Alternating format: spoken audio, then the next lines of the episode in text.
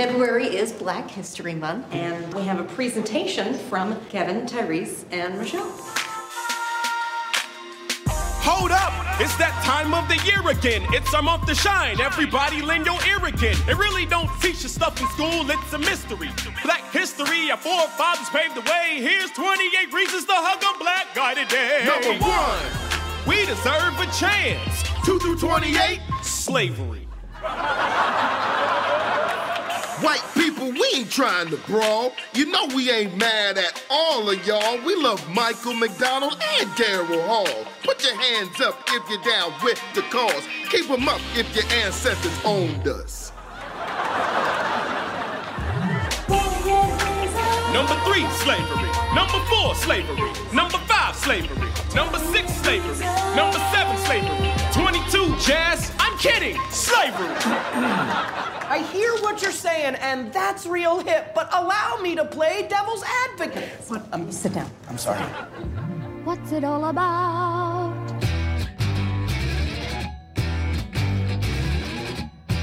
Myoclonic jerk.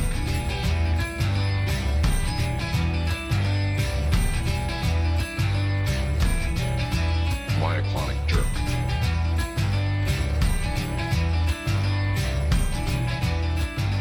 I'll show you the life of the mind. Myoclonic jerk. The life of the mind. That's my thing. I used to think the human brain was the most fascinating part of the body. Then I realized, well, look what's telling me that.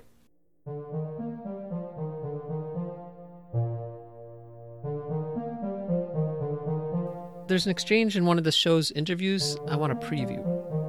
one can speak about these things abstractly, but in the day to day world, it's life and death consequences for people. I didn't catch it in the moment, but I think Dr. Tatum was a little irritated with me there. And if she was, I don't blame her.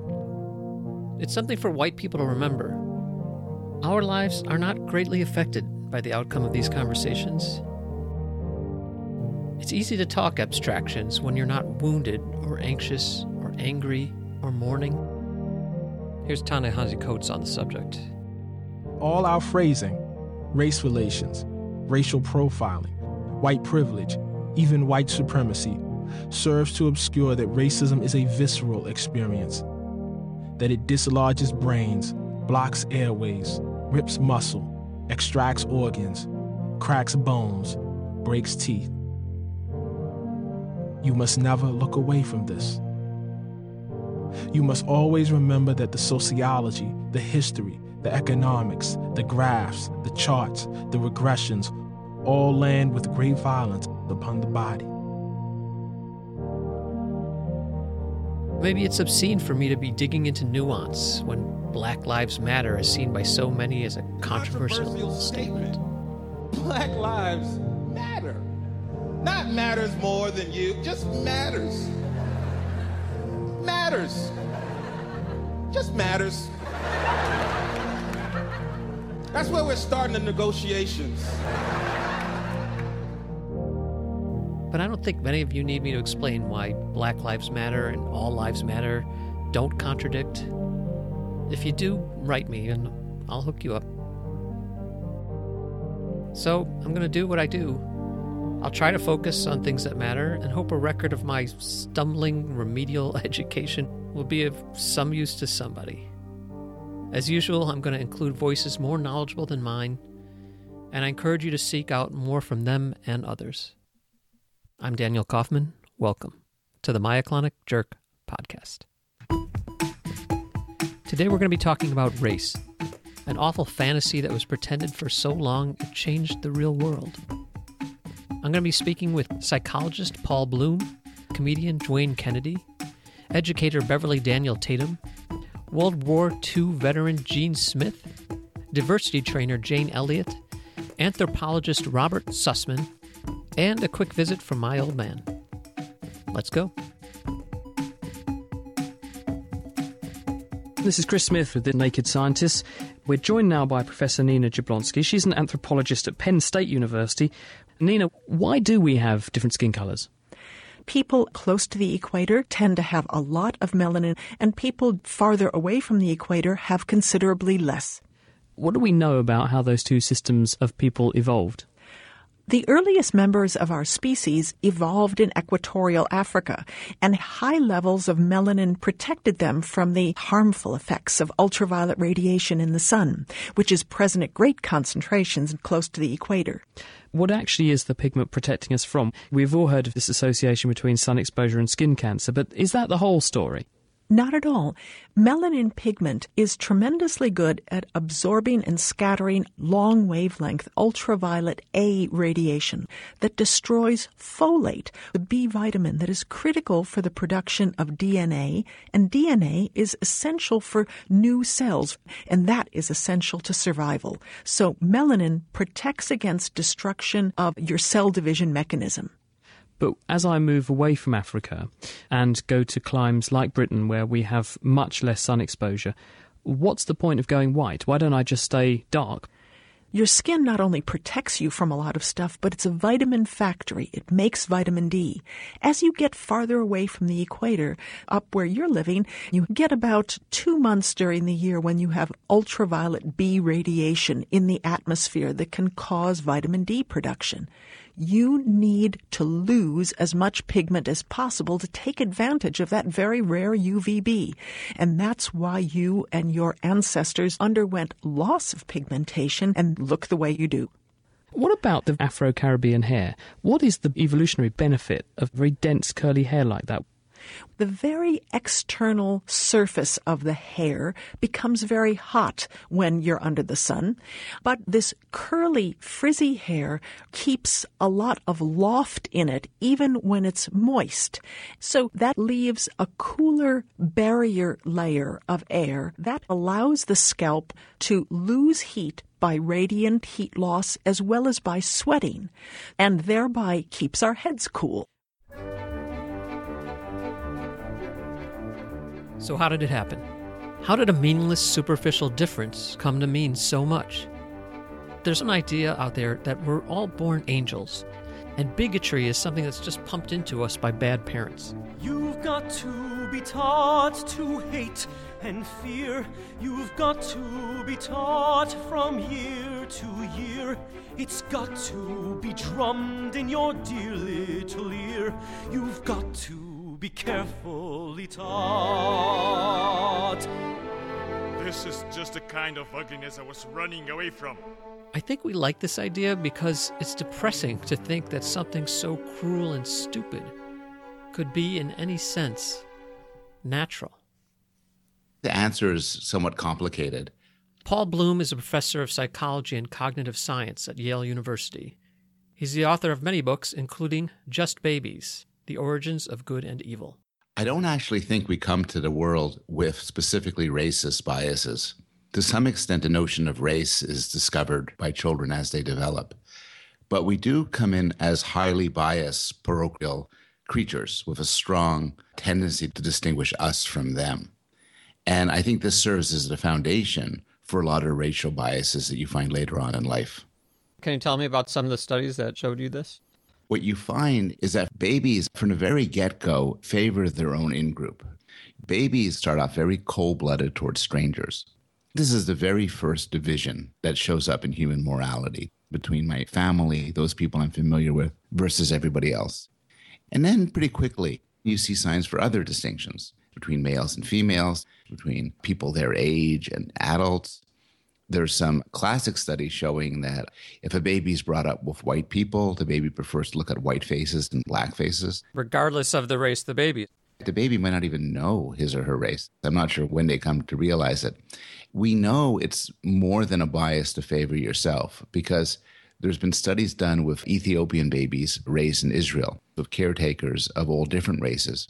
And these babies don't show any preference. So I think what you're seeing here is a familiarity bias. Which often tends to be a same as me race, but is not necessarily. Exactly. And you can actually see how a familiarity bias could be different from same as me when you look at babies' preferences for gender. Most babies prefer females over males. And it used to be thought that that's an innate bias towards female caretakers. But it turns out that when you look at the babies who are raised by men, they show a male bias. Can you explain what the contact hypothesis is? The idea is that contact with other individuals of a different race or different ethnicity, different social class, will lead to diminishing of prejudice and an expansion of trust. The right circumstances is important. I mean, if my boss is Chinese and I hate my boss, that won't do it. Right. If I'm a white kid constantly clashing with black kids, that contact isn't going to make me like them anymore. But if you meet other people as equals, united with a common project, it tends to make you more accepting towards them. The two best examples of this in the real world are sports teams and the military, which more than a lot of other institutions tend to be racially integrated. It's interesting in both those examples, you're creating a different other. Like we still need an other to band against. Yeah, I'm not sure if it's true, but a lot of people believe that the best way to bring people together is to have a common enemy. Ronald Reagan pointed out that if the aliens were. In my discussions with General Secretary Gorbachev, I couldn't help but say, just think how easy his task and mine might be if suddenly there was a threat to this world from another planet. We'd forget all the little local differences that we have, and we would find out once and for all that we really are all human beings here on this earth together. Yeah. Does your research suggest approaches for improving race relations that don't require us to create a third party enemy? People have struggled over how to improve race relations, and my work has nothing specific to offer. I think we should be humble as to how little we know about these things. You take kids in racially integrated schools where everybody gets along, Mm-hmm. and then you find that kids don't become racist because skin color is actually not that interesting a distinction, and nobody's making a fuss about it. But once you get into the real world, there's a social reality to race and ethnicity that you'd have to be blind to miss, and kids don't miss it.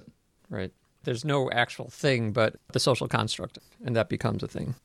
If people took astrology seriously and took seriously, well, I'm a Capricorn, I do things this way, and I'm a Pisces and I do things this way, the fact that people took it seriously would make the categories real. And to a large extent, racial and ethnic categories are like that. The differences we see are the products of the cultures of different groups and also of how different groups are treated by others. And these have led to very real differences. And in fact, you even talked about studies that show people care about divisions created literally by a coin toss or by different colored t shirts. Does that lead to a chicken and egg question? I mean, how do they come to care about these divisions if it's only seeing other people caring about the divisions that makes it happen? It's a good question, which really goes beyond the scope of my work as a psychologist. It's more of a question of history and anthropology and sociology. Mm-hmm. I think in the real world, there's typically a mix. Sometimes groups really are different in that they come from different places. And when they come to a nation, they've already distinguished themselves by their culture, what they wear, and what foods they eat, and how they speak. And people notice them. And then there's cases where the differences can be imposed. You see this in a school like Yale, where students are sorted randomly into different colleges. And it really is random. The colleges have no differences in the sorts of people they have in them. And yet, once a student finds him or herself in a college, you favor that college over other colleges, you develop a loyalty. Uh-huh. You can literally create groupings out of nothing.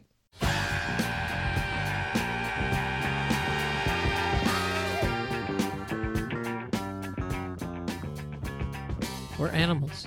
We have dumb instincts. Our hearts race when we speak in public because danger used to mean fight or flight, and we needed adrenaline.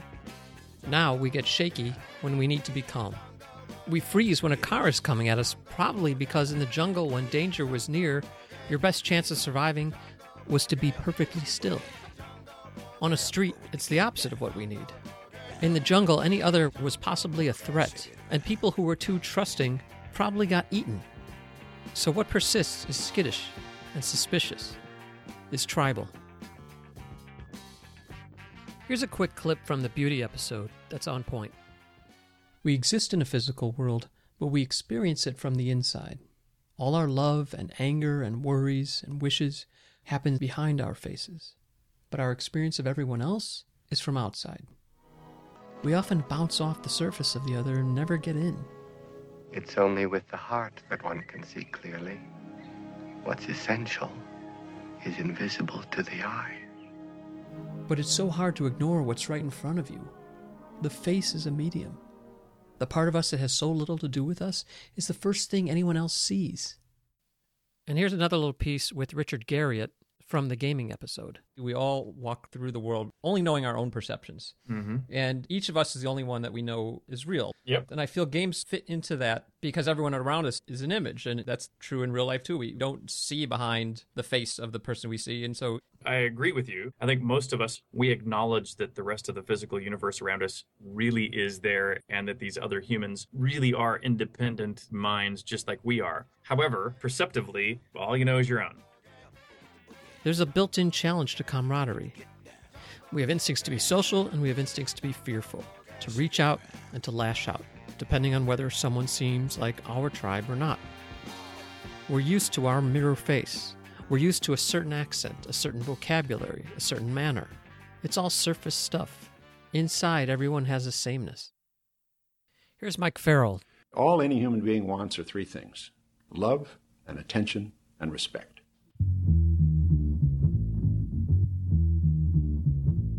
Hey, I'd like to talk to you all about reparations. I don't want 40 acres and a mule, but a condo would be nice if y'all want to help me out with that. You know. Why would you want 40 acres and a mule? If you need reparations, obviously you ain't got no money. How you gonna take the 40? You can't take care of 40 acres and a mule. You can't take care of you. You know, now mules running around. You know, just all through the ghetto, just mules and shit. Moose mules, you know what I mean? Man, dog, why don't you do something with your mule, brother? Hey, that ain't my mule. I ate my mule. You barbecued him. Yeah. First day I got him.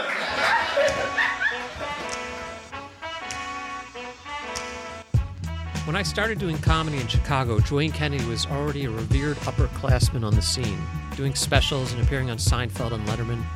If you've never heard his work, you should seek it out. He's one of the best we have in the U.S. He's currently a writer on the CNN show United Shades of America. Hey, Dwayne. Hey, bud, what's poppin'? When I heard you on uh, Marc Maron show many years ago, Right. I was kind of mad because I was like, Marc Maron, you should have had Dwayne on a long time ago because he's a great comedian. And then you just throw him on because you're doing a race show. But now I'm doing a race show. Oh, brother. I wasn't even supposed to be on the show. Kamau was scheduled to do the show, Uh huh. and I was giving Kamau a ride around town. So I was just incidental. Well, that's even worse then. Now I'm double offended. So I'm on your show on purpose, but it's still about race, so I'm only half insulted. Well, wouldn't you be insulted if you heard I did a show about race and I didn't call you? No, but at this point in my life, I'd be relieved. I'd be like, oh, man, look at Dan just giving me a break on the race tip. I mean, we used to talk about race all the time. Yeah, After shows, we would go and have burritos and solve all the world's problems. yeah. I've long since given up on that, Bob. I'm, uh, I'm still good with the burritos, though. Let's get the vegetarian tacos. Those things still hold their promise and are still as fulfilling as they ever were. Vegetarian tacos? Yeah. well, that's a little cause for optimism, I guess. For sure, man. If you want to talk about race, we could talk about it, of course. Well, good. I wish we'd recorded. I don't know. Maybe if I listened back, I wouldn't be as great as I remember. we used to break down each other's bits and figure out whether they were offensive or not. You mean all of them? So yeah, so it is weird me calling you up, but like, hey, you're black. Let's talk about it. I feel like that part of white privilege is that I don't have to think of myself as having race most of the time. Like every once in a while, somebody says you're a white guy, I'm like, oh yeah, I guess I'm a white guy. But do you get forced into that consciousness probably more often? It depends on who I'm talking to. If I'm dealing with other black folks, then not as much. Right. Even white folks, it depends on who they are. I mean, like you and I, we can talk a long time and not talk about race. We got to a place where it was like you're Dwayne, I'm Dan, and race maybe is not the first thing we're thinking about. Right. But if it's white folks doing shows about race, then sometimes I get a call. You know? They'll dust me off. But it's tricky, right? Because you don't want white people to say, "Oh, I don't see race." No, that's ridiculous. You don't want that either. No, everybody sees race. It's not the matter of seeing it. It's the matter of how you feel and how you act once you see it. hmm I've heard people say, I don't see color, and yet, I mean, on both sides.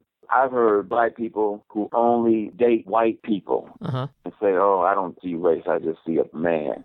Yeah, but the race you always happen to never see is white folks. It's weird. We're just born in this world where there's this history that people cared about something that's completely meaningless for so long, skin color, that it came to matter. Certainly, in regards of who's in power and how that manifests people's behavior towards one another, then it absolutely matters. Certainly more significant than a lot of people want to believe. I think there's an element of wishfulness. Like, we want to be in a world where it doesn't matter. I think you're right. I think a lot of that is wishful thinking, and if I insist that it doesn't matter, then it won't matter. But I don't know if that can work.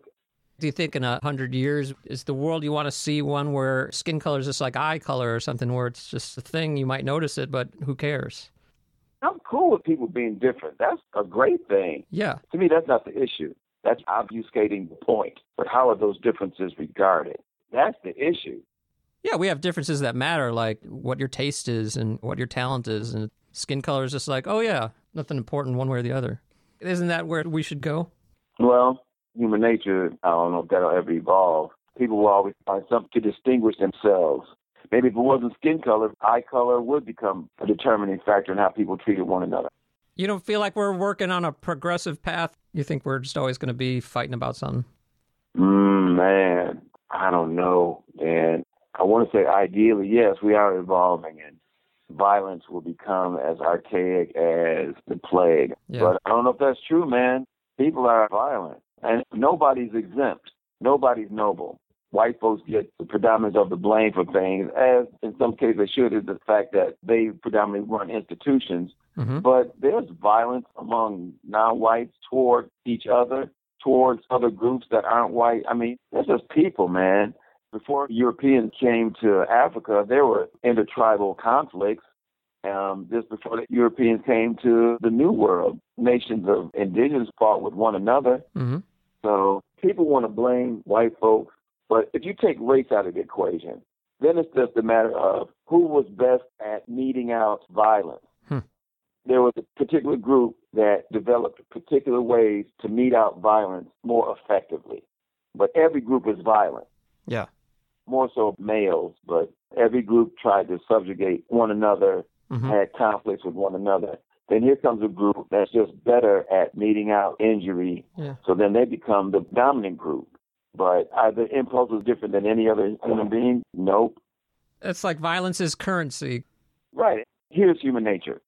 Anybody who's running something is always resented by those that don't, whoever they are. Generally, employees resent the boss. Mm-hmm. Boss maybe has some antipathy towards employees, Yeah. and that's just human nature. So now you have group A that is the dominant group, and the B's and the C's and the D's resent that group for what they do. But if it wasn't group A was in that same position, it would still be that same dynamic. Yeah. I don't think the dynamic ever changes. As it stands out now, it happens to be white folks for whatever reason those are. I mean, I have my theories, but Tell me your theory. well, I think that Europeans, because they're cold weather people, cold weather and scarcity breed certain behaviors. Aggression, punctuality, because if it's cold, we got to know exactly where we're going, what time we're going to get there. We're going to freeze to death. Uh-huh. So those behaviors run into warm weather behaviors where it's nice out here, things are plentiful.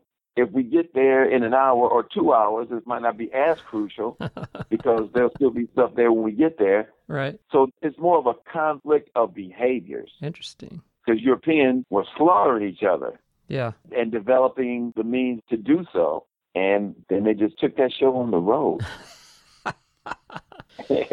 I listened to your album. It was really great. that was just a foray, and You did that at a black club, right? I did it at a club where blacks were at. Yes, I did. um, We used to say that. I can't say black club anymore. yeah, of course. Oh, we used to talk about that. I mean, there are some rooms that are pretty much the audience and the performers, for the most part, are black. The Cotton Club was Oh, that. absolutely. No, absolutely. And I mean, for brevity's sake, right, you said. No, I got you. Well, you can school me. We might have said things 15 years ago that's not okay to say anymore. I don't know. Yeah, I don't know. We might still say those things. No, but I am trying to do more performing in front of more black people. Whoever likes me, that's great. I Yeah. appreciate that. White folks, whoever they're Latinos, South Asians, Inuit. But I just want to avail myself to more black folks as well. Yeah, because I guess for a while you were in front of mostly white audiences. Predominantly, yep. Which was fine. It's just a different sensibility. You know, any group that shares a commonality, there's just things sometimes black people will get in a way that white people will not. And I'm not saying all black people will get it and all white folks won't, but I'm generalizing. Sure. Can you give me an example of a bit that would be different? Uh, I can't think of it, but it's just a knowing. If you mention the black folks, and then the police showed up, Yeah. or that might be even too. I think not white folks kind of understand what that means, Yeah. but But you can have a shorthand. exactly, you all might bring similar experiences or sensitivities to something. Yeah. But I, I like a mixed audience, all groups together. That's my favorite too. If the is all white, it's not going to be as good for me. If it's all black, I'm probably not going to do as well. But if it's a nice mix, Right, right, right. And I think that if you're the type of person that would attend a function that would be mixed, it probably speaks a certain mindset that you have. There was one time you took me to a Southside restaurant, and a guy came in. He was just sort of acting crazy, and you were annoyed. And you you said something like, "Every time you take a white person to Southside, something that reinforces stereotypes happens." Do you remember that? I genuinely don't, and I'm glad I don't. but I probably was thinking, man, that's the last time I try to play cultural ambassador. Do you see yourself as an ambassador to white people? Are you a lot of white people's only black friend, or you feel like you're representing? You know what? Probably more when I was younger. Back in those days, I probably functioned as one of the few black people some of the white folks that I knew knew. But I wasn't trying to be that. It just kind of happened. But over the years, man, I've extricated myself from those types of environments just because you get tired of being the only black in the room Sure. or that type of comedy or explaining things to people. Because in some ways, it's like, man, you know what? You live in the same country I live in. How come you don't know stuff? Or how come you haven't made an effort? You know, I'm here around you. Yeah. Why is that the deal? I mean, I know it's the human nature is most people associate with those who are similar, but particularly amongst quote unquote artists, how come your mind is so closed? You know, I get why civilians are like that, but we're supposed to be, Above all that, yeah, or even to have the bravery to plunge deep into it. yeah, I could see that getting old. And you felt like you were doing more than your share of that work to connect. Yeah, now, I mean, because it's you, it's fine. But even conversations like this, you get tired of having. Yeah. Like, you know what? It's not like I'm from Mars. You know, I'm from down the street, basically. No, believe me, there's a part of me that feels like ah, I gotta. But I'm doing this show about this subject. I feel like I gotta call Dwayne, you know. But I hear you. And that's fine, man. I mean, it's you, man. We've had conversations about many things, but that's when you know there's progress when conversations amongst people of different races don't have to do with them being of different races. Exactly. Yeah. When that becomes secondary or third dairy, you know. I had a Jewish girlfriend, and she'd be talking about the Holocaust, and I'd be talking about slavery, and it was like a game show called Top That Atrocity. Why do you think we play that game? for many reasons, man. People want other people to have empathy or compassion. Mm-hmm. Sometimes you just want people to see what other people might be capable of in the worst sense, depending on who it is you're telling. Yeah. Because the bit was my girlfriend and I were playing Top That Atrocity, and then there was a Navajo cat that came downstairs and told both of us to shut the hell up. so, Maybe there's also an element like we don't want to be asked to feel bad for other people. So if we have the top atrocity, then you can't make demands on me. Absolutely. Right. Then it absolves me from having to extend myself for you when everybody should be only feeling sorry for me. Yeah. It just appeals to our narcissism, which Uh-huh. is just another human characteristic. Not to diminish those events at all. Of course, yeah. But in a human level, it's just whatever it is I can use to keep the attention on me, to keep the sympathy coming towards me. Whatever is at my disposal, I'm going to use it. Yeah. So you're saying that all the complaining about slavery just comes down to narcissism. That's my takeaway. yeah, that's it. Thank goodness for slavery because now I can make people feel bad about me at parties and maybe get a few phone numbers. no, I'm just saying. No, I know. Yeah, Yeah, yeah. But now I'll say this too. A lot of people's behavior in America on both sides is due to the legacy of slavery to this day. For sure. That still resonates. It still has an effect. Of course. I mean, I think about that like how I'm neurotic because of something my parents did, but I know that their parents did other stuff to them. Stuff gets handed down, and something as extreme as slavery for hundreds of years is not going to just go away in a generation. Right. Black folks in this country, those whose relatives go all the way back to slavery, were slaves longer than they have been free. Slavery was around a minute. So a lot of those behaviors are still embedded and become part of cultural folkways and still basically suffering from post traumatic slave syndrome. just to try to get them to see that. Yeah. But people just say, ah, you know, let it go. Yeah, white racists will be like, "Oh, let it go. That's ancient history. Black people just got to get over it." Yeah, what do you think about Jews? They're Christ killers. Wait a minute. Right. Good one, Dan. Thank you. Uh, I have a memory that you like the Indigo Girls. Yeah, Bob. I like was that cut closer to fine. Oh yeah, I feel like you like telling white people that because you think we'll be surprised. Probably a lot of white people would be surprised. Man, I like Toad the Wet Sprocket. I was listening to them yesterday. Uh huh. I love rock. I love folk. Bob Dylan is my all-time boy. I got it, the genius of all geniuses, brother. I have eclectic taste. Uh huh. I was doing a benefit show in New Lenox, all white folks, and I was on stage and I mentioned Merle Haggard, and a woman in the audience says, "You know who Merle Haggard is?" My girl, yeah, I live in America too. You probably didn't know that. Well, I remember when I was a kid and I would be driving in my car. If I saw black people, I, I would want them to hear me Point. playing. No, look at that. No, but I'd turn up the Run DMC or something because I'd want them to know I was okay. Black people don't do that. Like, there's a white guy put on some Billy Joel. It doesn't happen, but Right, right, except for you.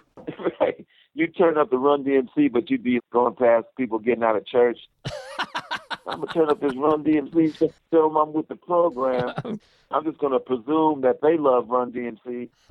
It might be a group of black folks who have no idea. Right, right, right. No, I would be teenagers. I wouldn't do it, but that's funny.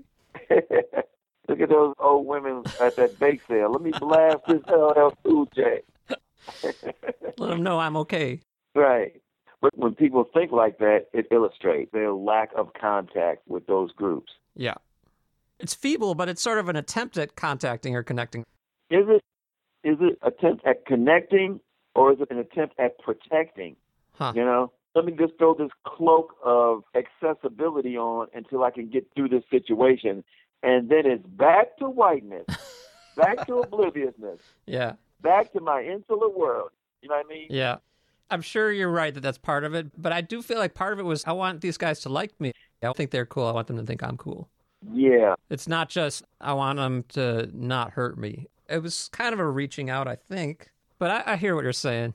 Right. But if somebody had a close association or friendship with a person not of their race or color, Yeah. I don't think that they feel the need to prove to a group that they're down or Right. need to be liked because that's already been validated within themselves. Oh, for sure. This was when I was like 17, 16. I was going to Jewish day school, so it's true. Like I didn't, I didn't even know non-Jewish white people, so I was definitely insulated. Growing up in Skokie. I, I've done that too because I remember when I was 17, I went past a synagogue and I would blast the fiddler on the roof, brother. Woo! Turn it up. Tradition. I know what you're saying, though. Well, that's true. I was insulated, so you're right on. But I just thought maybe when you tell white people that you like Indigo Girls, there's a similar kind of thing happening where you're just saying like, I'm not so different as you might think I am. Yeah.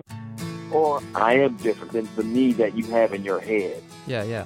So don't even think about blasting the Run DMC because I'm not that big a fan. Closer I am to find. Closer I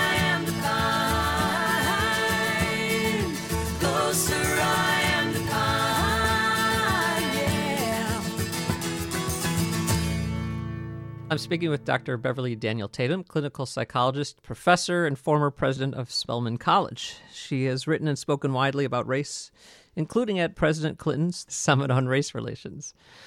Hi, thanks for talking with me. Happy to talk with you. You say there's a taboo about talking about race. Someone will be trying to point someone out, and they'll be like, the person in the red shirt with the glasses? Uh, and, I mean, the one black guy in a sea of 40 white people? You can't just say that. But there is that fear among white people about just noticing race. Where do you think that comes from? Imagine a white child sitting in the grocery cart and sees a dark skinned person for the first time and says in that loud preschool voice, Mommy, why is that woman so dark? The first response of that parent is likely to be, shh, you know, to hush the child. Sometimes I'll ask an audience to think about their earliest race related memory. Most people, their earliest memory is around first, second grade. And then you ask what emotion is associated with it. And they'll call out fear, embarrassment, shame, confusion, Mm-hmm. sadness. They tend to be words of discomfort.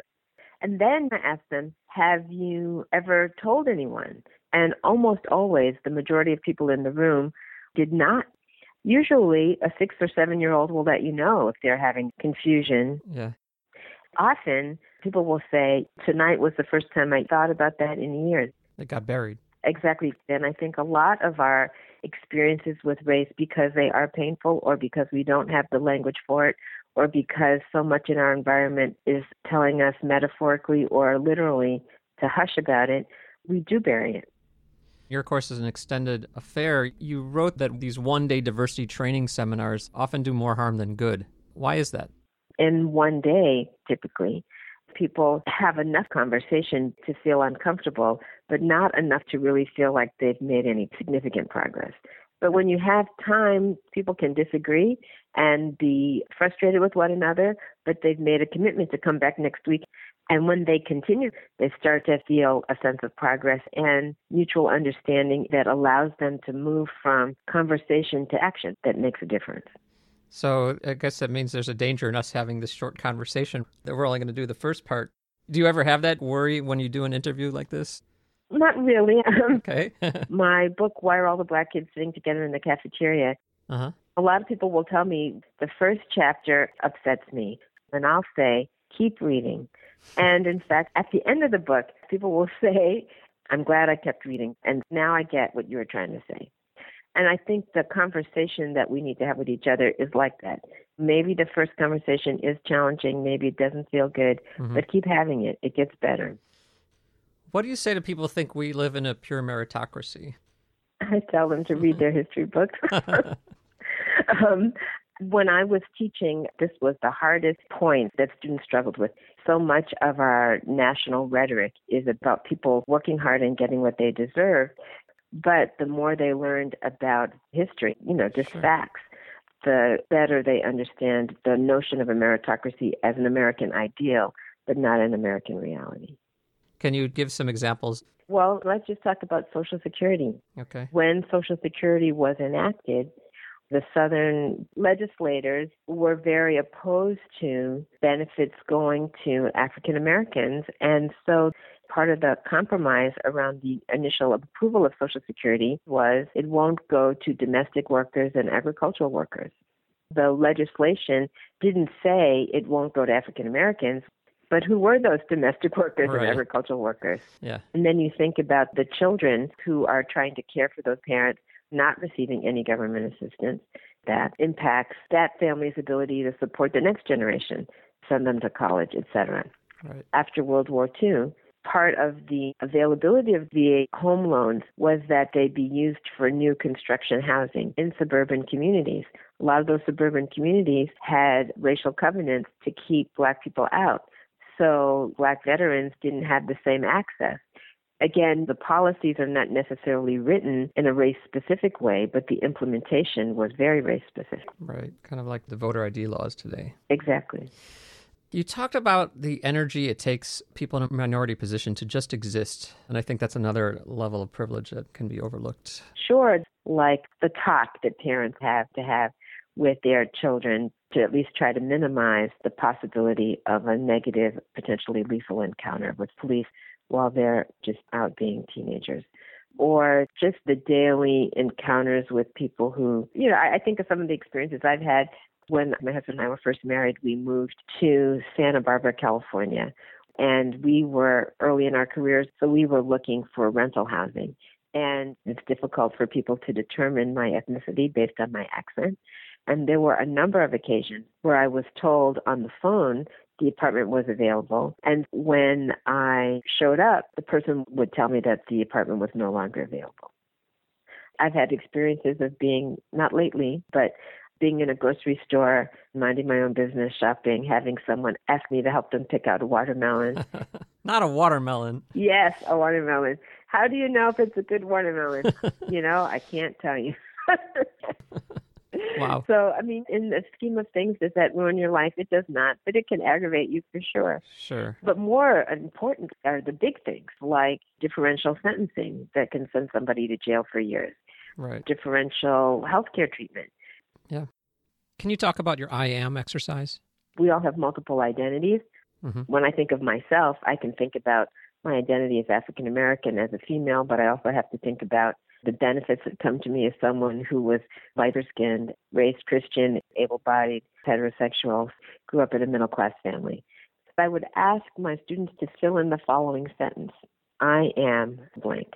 And you can list a lot of things about yourself. I am 18. I am hungry. I am shy. But what you would pretty consistently find is people who are in subordinate categories will mention that. Women are more likely to say, I'm a woman. Men often don't mention their gender. Mm-hmm. A person in a racial or ethnic minority is much more likely to put, I am African American, I'm Latina. White European Americans, more often they don't mention it. Somebody might write, I'm Jewish or I'm Muslim. And evangelical Christians will often say, I'm Christian. But mainstream Presbyterians don't, Right. you know, Yeah. somebody in the LGBT community might mention, I'm gay, but I've never had a student write, I'm heterosexual. The dominant category, perceived as the social norm, tends not to be mentioned. I mentioned a lot of things about myself earlier. I didn't say I am two legged, though I am. Right. Right. Well, doesn't that suggest that it's somewhat benign? You're not going to mention you're two legged because it's just not of note. And it doesn't negatively impact me, right? Right. If I were in a wheelchair, that would be something I'd probably talk about. It would probably be on my list. Uh huh. because it impacts my daily living. Of course, having two legs impacts my daily living, but I take it for granted. Mm-hmm. You wrote something that really surprised me, and Mhm. that was the need for white pride. Yes. I've always thought of that as just a code word for hate. You know, I can acknowledge my whiteness in terms of recognizing the advantages it gives me, but to feel anything positive about it just seems to go against the idea that skin color is a preposterous line of demarcation. Certainly, I'm not talking about the white pride of the Klan. Of course. But I've spent a lot of time with young people who are really focused on their identities. The college years are a time when people are really trying to figure out who they are, who they want to be in the world.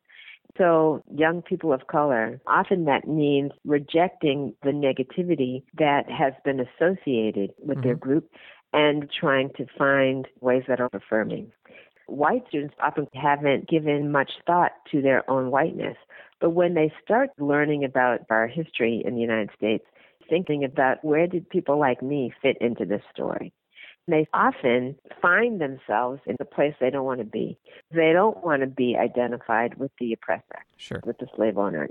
So, what is the alternative to that? Maybe just say race doesn't matter. Well, it did matter and it continues to matter in our society. You can't just say, I'm not going to pay attention to it. But you could pay attention to it in a way that doesn't make you feel bad, in a way where you identify with the allies, those who stood up for the oppressed. There's a long history of white people who have been on the side of justice. And to the extent we know those stories, they can inspire more such action. And that's what I mean by Sure. claiming pride in that tradition of resistance to oppression. I come up against this as a Jewish person. There's a lot of pride that goes along with being of the people that created Einstein and Freud and all that. Sure. But sometimes I feel like I don't know why I should get any credit for what these other people did. And if I take the credit for them, I have to take the blame for Bernie Madoff or something, which I don't want to do. I'd rather just. Well, of course, each of us is an individual. And, and of course, we all have to take responsibility for our own actions. But it's hard to do something you haven't seen others do. When you say you take pride in Einstein, it's not that you did what Einstein did, but these things are possible for people like me. Uh-huh. It's one of the things that's so exciting to young African Americans at the time of Barack Obama's election. Someone like me could be the president of the United States. Right. How exciting is that? And when you really understand how systemic racism is, you can get quite overwhelmed by it or discouraged. Like, how is it even possible to interrupt this cycle, which has been going on for so long? And so it can be inspiring to know about similarly situated people who have been able to make a difference. They could do it, so can you. Right. I totally understand and agree with you, but it feels sticky, this area. Yeah. You know, Ta-Nehisi Coates' book, Between the World and Me? Mm-hmm. Black beauty was never celebrated in movies, in television, or in the textbooks I'd seen as a child. From Jesus to George Washington, serious history was the West, and the West was white. This was all distilled for me in a quote I once read from the novelist Saul Bellow. Who is the Tolstoy of the Zulus? Bellow quipped. That quote really made me angry. And it's funny that I also felt shame because the person who said that was Jewish. So it's tapping into that thing again. Like, why do I have to feel ashamed of what Saul Bellows said? I would agree with you that you don't need to feel shame. But isn't that the flip side of feeling proud of Einstein? I don't know. It's an interesting question. I think many black people, when something bad happens and you find out a black person did it, you feel like, oh no, you know, yeah. because you know you're viewed as a member of a group. Yeah, I was once on a bus in Chicago and it went through where Cabrini Green is. And there came a time where I was the only white person on the bus. And there was one homeless person who was yelling and ranting the whole time. And I felt that my presence there changed the dynamic. And all the other black people on the bus were sort of embarrassed. Yeah. Even the bus driver apologized to me at the end. I was like, you don't have to apologize.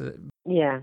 I mean, I guess the question at the core of what you're saying is what does it mean to feel a sense of group identity? Why can't we just all be individuals? And maybe in an ideal world, we would all be individuals and or our sense of group would not be so specific. If we identified as human beings with a shared responsibility Right. would that sense of shared humanity lead us to not feel embarrassment for that homeless person yelling on the bus, but concern for who is that person and what do they need? Yeah. You talked about Trey Ellis talking about how his Jewish friends never acknowledged race and it made him feel like he had to keep a part of him hidden. And obviously, the goal is not blindness to our differences, but acceptance of them and engagement with them. But I think behind the difficulty is something decent the sense that we're all human and what color our skin is just shouldn't be part of the conversation.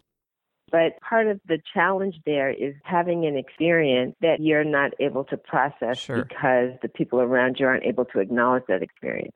I interviewed a man, African American family living in a white neighborhood and their kids going to almost entirely white schools. And he said sometimes teachers will say, I treat all the kids the same. And he said, and my answer is the same as what?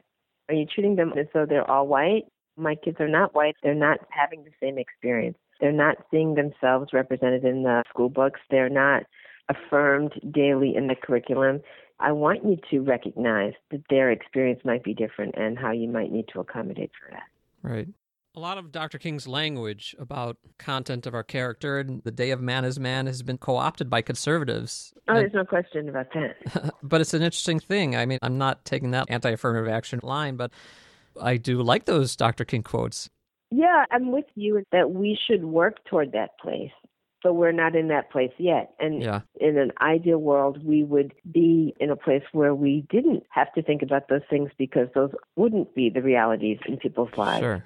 But they are. And so I think it's important to both hold out the vision of what is possible in that sense of shared humanity and also acknowledge what is. It's a tough balancing act. It is. Some people feel like to give too much attention to race is a way of perpetuating this crazy classification that caused all these problems in the first place. It is a challenge. On the one hand, we talk about racial categorizations as though they were scientifically meaningful, which the Human Genome Project has told us they're not. Yeah. But in terms of people's lived experiences, the social meaning of these categories is still alive and well. Yeah. So that is the tension. How do you talk about it without continuing to reify it? But if you don't talk about it, that doesn't eliminate it. And increasingly, there's this research about unconscious bias. And so it's a very complex topic, which is why there's so much to talk about. But more than that, I think we just have to look at the day to day lived realities in the ways in which people who are isolated from quality education, economic opportunity, access to health care, differential treatment in criminal justice system, so many Yeah. really life altering issues that need to be addressed. One can speak about these things abstractly, but in the day to day world, it's life and death consequences for people.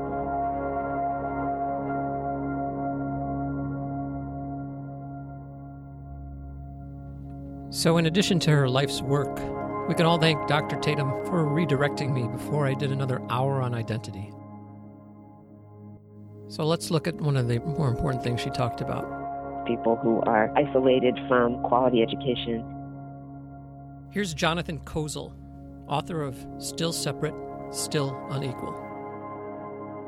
I have friends in wealthy suburbs all over the country.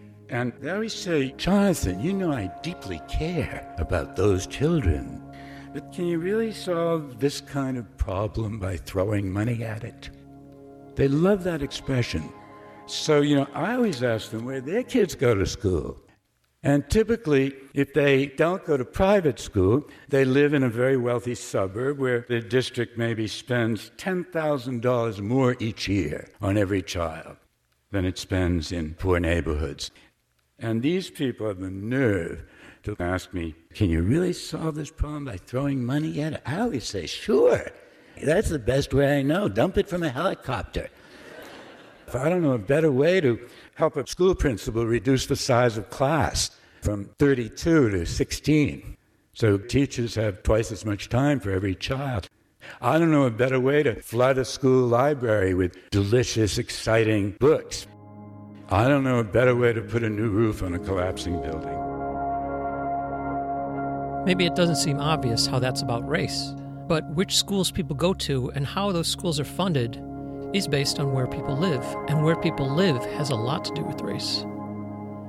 Here's Ta-Nehisi Coates talking about an emblematic man's story. We tend to think of segregation and Jim Crow, separate water fountains, separate bathrooms, but it's not merely excluding somebody, it's the taking of resources from one group for the betterment of another group. And this happens in all sorts of ways. Slavery is obviously the most direct way. But Clyde Ross, who was born in Mississippi, has his family's land taken out from underneath him and reduced to sharecropping. He went, served in World War II, came back, and he moved north to Chicago.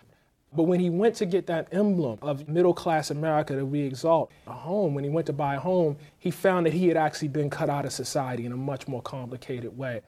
Home buying in this country was subsidized. We had an FHA that insured loans, but African Americans were totally cut out of that. FHA, Federal Housing Administration. Yes, and not only were they cut out of it, we had redlining. We're in a neighborhood in which African Americans live cannot receive FHA funding. And banks decided who they were going to lend money to based on FHA policy largely. On the Atlantic website, you'll see we have actual maps where you can look at a city like Chicago and see where the loans were and where the loans weren't. And this was a practice that lasted on paper into 1960 and likely much longer than that. And when you cut people out of the legitimate loan market, they tend to go to the illegitimate loan market, less regulated places. And one of those places was contract sellers. They would come to a neighborhood where it looked like it might flip, which is to say, become black. And they would say to them, listen, you need to sell as quickly as possible because the minute these folks move in, your property values are going to go down. And to spur that process along, contract sellers might hire an African American woman to, say, stroll down the street with a baby carriage. They might call a number for a house in that neighborhood and ask for a typically black Southern name like Johnny May. And in so doing, they would then be able to buy the house at a relatively lower rate. And then they would turn around and sell the house to a black family at a higher rate. That's bad in and of itself. Piled onto that, the contract system did not award the home buyer the deed. So I tell you that you've bought, but you actually haven't. I saddle you with all the responsibilities of home ownership. That is to say, anything that goes on wrong in that house, you're responsible for. But the minute you don't make one of your payments, I also have the ability to kick you out of that house. And contract sellers would cycle African American families through these homes.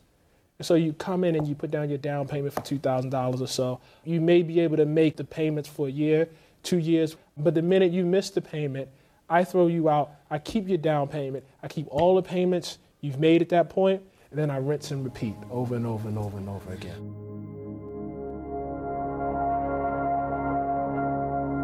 I never knew about any of this. I got a fairly liberal education, but redlining was never a part of it. And I want to say this wasn't that long ago. Until 53 years ago, there were black people in America denied the right to vote. Only 51 years ago, the Supreme Court handed down the Loving decision, which struck down laws against interracial marriage. That it went to the Supreme Court means 51 years ago, there were still people fighting against that decision. Still people who didn't merely feel uncomfortable with interracial marriage, but who were confident enough in their racism to fight for it to be the law. Not just uneducated, toothless hillbillies, but lawyers in suits, standing in the highest court and arguing for the right of the state to jail people of different shades of skin for loving each other.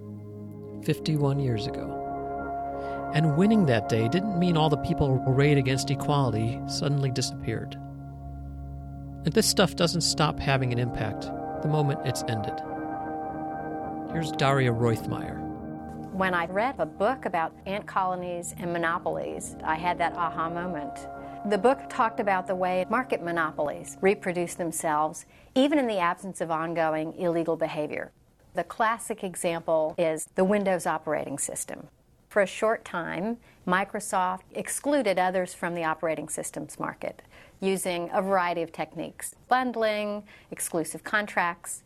And that small competitive advantage then became self reinforcing.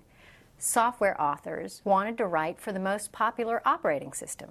And consumers shopping for an operating system wanted the widest range of software. And the Windows advantage snowballed and excluded all other competitors, even in the absence of ongoing bad behavior. So when the Department of Justice came to ask Microsoft what was going on, they said, We stopped a long time ago. And as a result of these feedback loops, Microsoft was able to lock in its advantage for quite a while. There is a counterpart with regard to our racial story. Homeowners associations, school districts, unions all excluded very blatantly people of color for economic advantage. We tend to think of racial discrimination as something that's irrational, motivated by animus. Whites profited economically from this anti competitive behavior. And it is those cartels' early behavior that creates this initial advantage that then reproduces itself through the feedback loops, even in the absence of intentional discrimination. Processes that we take for granted end up reproducing racial inequality. Family wealth, social networks, neighborhood networks, and then institutional feedback loops. If intentional discrimination were to end tomorrow, these feedback loops would continue to reproduce racial disparity.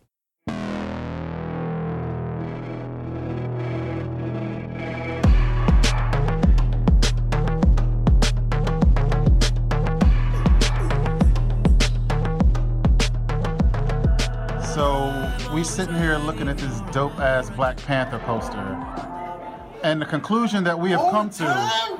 Is that this is what white people get to feel all the time. All the time. Since the beginning of cinema, you get to feel empowered like this and represented.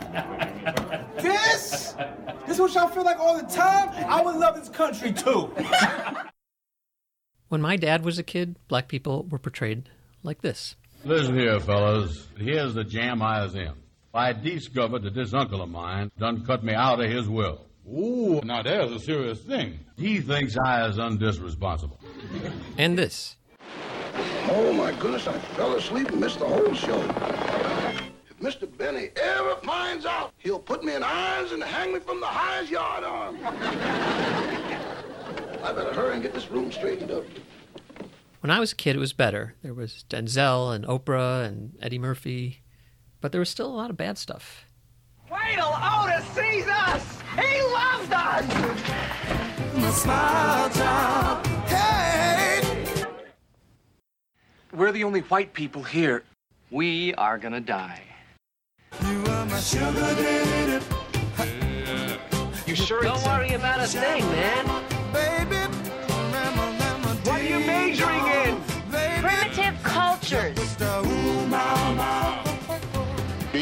Mind if we dance with your dates? Why, no, not at all. Go right ahead. If I was in your shoes, I'd be uh, Leaving. What a good idea. The Negroes took our date! We're out!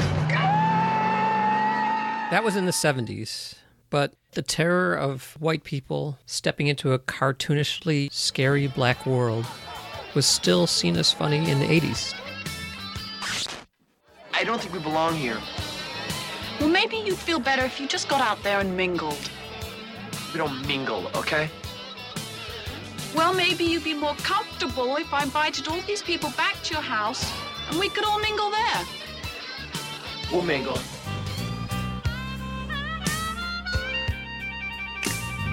Let me tell you my story, man. Last year, I was insane for this crazy little eighth grade bitch. Okay? Crazy, insane? Insane? I'm telling the truth here. And what did it to me was these big titties she had. For 13 year old girl, man. I grew up with that. What did it do to black kids to grow up with the message that this is what black people are? What did it do to white kids? I got to know. And beyond bad portrayals, there was just a lot of omission. Dylan Marron has a series on YouTube of famous movies edited down to just the words spoken by a person of color. You get it? So it's not just black people, just any words spoken by anybody who's not white. Here's E.T. Hey, who are you? Open the door, son. Mrs. Doubtfire, Sick. Mom! Lord of the Rings, Saruman.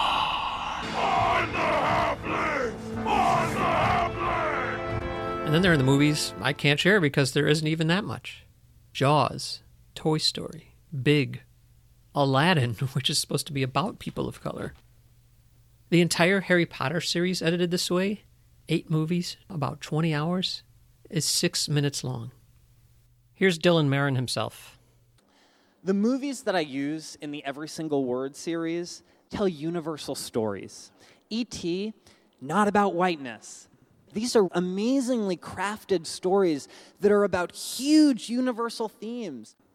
George Gerbner, a cultural anthropologist, says if you see yourself represented in the fictional world, you feel that you exist.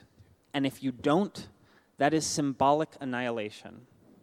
If the universal stories we keep telling only use white bodies to tell those stories, that is telling everyone else that our stories shouldn't exist, or at the very best, they don't really matter that much.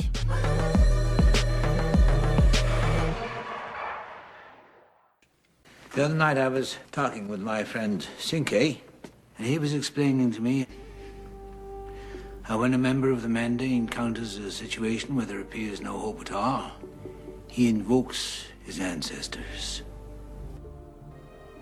Perhaps we've feared an appeal to you might be taken for weakness. But we have come to understand, finally, that who we are is who we were. We desperately need your strength and wisdom triumph over our fears, our prejudices, ourselves. Give us the courage to do what is right. And if it means civil war, then let it come. And when it does, may it be finally the last battle of the American Revolution. Dr. Tatum says it's good to know there were white people in history doing more than oppressing. But telling those stories risks falling into the white savior trope.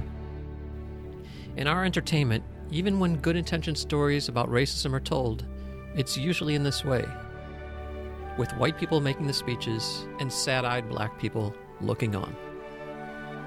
So, whether it's about inner city schools or apartheid or the civil rights movement, the story is still focused on white heroes and white villains, and the people of color are just there as a sort of moral testing grounds for the whites. Not as subjects, but objects. White people being dominant means there are actually going to be lots of true stories that work this way of the disempowered people suffering the abuse of some white people and being helped by others. Like Oskar Schindler was in a position to help my people during World War II. But these stories need to be told in a way that doesn't continue putting black people in the back seat. Gene Smith is someone I heard about growing up. My dad used to run a hotel in Chicago called the Sherman House, and their paths crossed there. I never heard about his life from his point of view, though. So I asked, and he was kind enough to talk to me. I heard you got a Medal of Honor recently. You went out to D.C. for that? Yeah, it was about 400 surviving black Marines. Some of them was on cots. They couldn't sit up. They couldn't walk. We met all the big shots, and they said how wrong it was back in those days, and they was asking for forgiveness. Do you feel like you have forgiveness? Yeah, I do. Because during that time, being black, you were segregated everywhere. You were born what year? December the 24th, 1923, Birmingham, Alabama. A Christmas Eve baby, huh? Yeah, I regretted it. oh, that's right, because you always get a birthday and Christmas present combo. yeah. What did your parents do? My father was a laborer, and my mother, she worked in a laundry. I grew up in the ghetto, and it's rough. You had to defend yourself in the block you lived in. There's always some guy trying to bully you around. I didn't think Alabama had ghettos. I think that is a big city thing. No, Alabama was loaded with ghettos. They're what they call alleys. Were you a tough guy when you were a kid? No, but I had three brothers. If you bother one, you have all four of us on you. you know. And the brother under me set the house on fire. What? Yes, playing with matches. And my mother and father both was at work. And I remember coming around with my wagon and see all these fire engines and all this fire coming out all the windows. It was our house. And I remember my mother coming and crying, and everything we had was gone. And I went to live with my dad's sister and her husband. They was what they call middle class Negroes, you know. and that's one thing that I have on my brothers. They don't know what that means. Where did your brothers go? They stayed home. My aunt and uncle bought me my first suit, and I was well dressed when my brothers was raggedy. Till the time I graduated from grammar school, and I, my mother said, told my dad it's time for him to come home with us. I didn't really want to go home. I could go to the grocery store and get anything I want on their bill. And they had a older daughter who was a school teacher. She would drill me every night. It sounded like your brother burning your house down was the best thing that ever happened to you. It was a good thing. And then you went into the army, right? No, the Marine Corps. Marine Corps. Don't- Pardon me. Please don't say army. Did you go straight out of school? yes, I got drafted at 18, 1942, Right in the thick of it. Where do you get shipped to? the South Pacific. It was still segregated back then. Yeah, we couldn't go over on the white side. When did that change? President Truman stopped all this segregation in 1948. I got out in 46. That's something to be segregated and shipped overseas to fight for your country. You have no idea. Well, tell me about it. well, overseas, it was just like the United States. White Marines was in one location and we was in the other one, but the same camp. We had different chow halls, different everything. Even at the movies, they had ropes down it. The white Marines was on one side, we was on the other side. It was terrible. And we were in tents, they called Tent City. And some of them had metal huts. What about in terms of missions? Did they give you guys the more dangerous things to do? We definitely thought so. What they did with us, the ammunition carriers, you know, to the front lines. That was dangerous. For the white guys. Yeah, to the white guys who was all in caves and bunks and everything. And we were out in the open and hauling this stuff up there in trucks. So, how long were you in the Pacific for? 28 months. Was it scary? No, when you're that age, you don't think of anything else. All we used to think about was getting jobs. And I'm sure they was thinking the same way. So, what did you do when you got back? I decided Birmingham wasn't for me anymore because I was going to get killed with my thoughts. What do you mean? You know, I had got accustomed to being halfway treated decent. And down there, being called boy, John, Will, and nigger. Anything that people can come up with. I decided, hey, this is not what I spent 28 months in the Pacific for. I say I'm going to either kill somebody or get killed. So I told my mother, I'm going north. I'm going to Chicago. Yeah. I just felt like I couldn't accept being called boy anymore. Sure. Yeah, I mean, what rank were you when you finished? Sergeant. So you were sir. Yep. So you went up to Chicago. What were you doing when you got here? Well, I got a job as a breakfast cook. You cooked in the service? Yeah, I wanted rank, and I noticed these sergeants and corporals when I was in training. Mm-hmm. They told me that they was in cooking school, and you graduate with two stripes automatically. All right, so you got good resume when you come back. Yeah, I just went to the Pig Congress Hotel, and they hired me as a breakfast cook, and I did that there for about five years. Okay. And then a chef from Boston came in one day. He said, "Hey, guy, are you gonna fry eggs all your goddamn life?" I said, "Not if I get a break, 'cause down in the main kitchen you had about thirty cooks, but not one black." So he transferred me down there. What do you think made him pick you? Were you doing a good job? He thought so. It seemed like he liked me. He used to stop and kid with me all the time. So then you were the first in the main kitchen. Yeah, I was the first black guy down there. How did people treat you? Well, one guy started, and I told myself, I'm going to get this guy a religion. What did he say to you? Called me a nigger. So one day he started, and I socked him and knocked him to his knees. Never did that again? No. he went in the office and he told the chef that had given me this position that the nigger hit him. And the chef told him he should have killed you. Nice. And then all the other cooks down there started saying, that nigga crazy, don't mess with him. You said, I came up from Alabama to get away from people like you. Here it is all around me. There's nowhere else to go. You might as well start swinging. After that, some of them started being friends. How did you meet your wife? We was in a bridge club. She was something. Her dad was the CPA for Atlanta Life, the largest black insurance company in the United States. They used to have segregated insurance companies too. Yeah, white companies in the 50s and 60s wouldn't take black people. Mm-hmm. It was hard. She was a school teacher. Mm-hmm. She used to take me over to book reading at the University of Chicago. I used to hate that. Very intelligent, and she was trying to make me intelligent. You know what we used to call her? What's that? The Black Jew. Why did you call her that? She was tight with money, man. she, she knew how to save money. Well, now I'm very offended by that, sir. My first wife died Oh, after about a month of being pregnant with my third child. She was having problems, and the doctor told me, I wish I could tell you your wife had tuberculosis or something like that, but she has Hodgkin's disease, oh, God. Cancer of the glands. So baby was born, and a month later she died. I had my hands full. You were still a young man at this time, right? Oh yeah, I had a eight-year-old son, a six-year-old daughter, What year was that? 1959. And you got a full time job and then some. Yeah. But then my present wife was in the bridge club. And about a year later, I started dating her. And it was the second best move I ever made. later on, I went over to the Sherman Hotel. The chef asked the head second cook if he mind working with a black guy. He said no. He was a good guy. Oh, yeah. This Italian guy named Gene Buscelli. He and I got along fine. The second cook in the hotel is the saucier. He's the guy that make all those fancy sauces and all those fancy big meals. So I worked with him and I really learned the trade. And then one day he had become the chef. So he made me the swing sous chef. The sous chef, he's like the number two, right? Yeah, this is the real chef.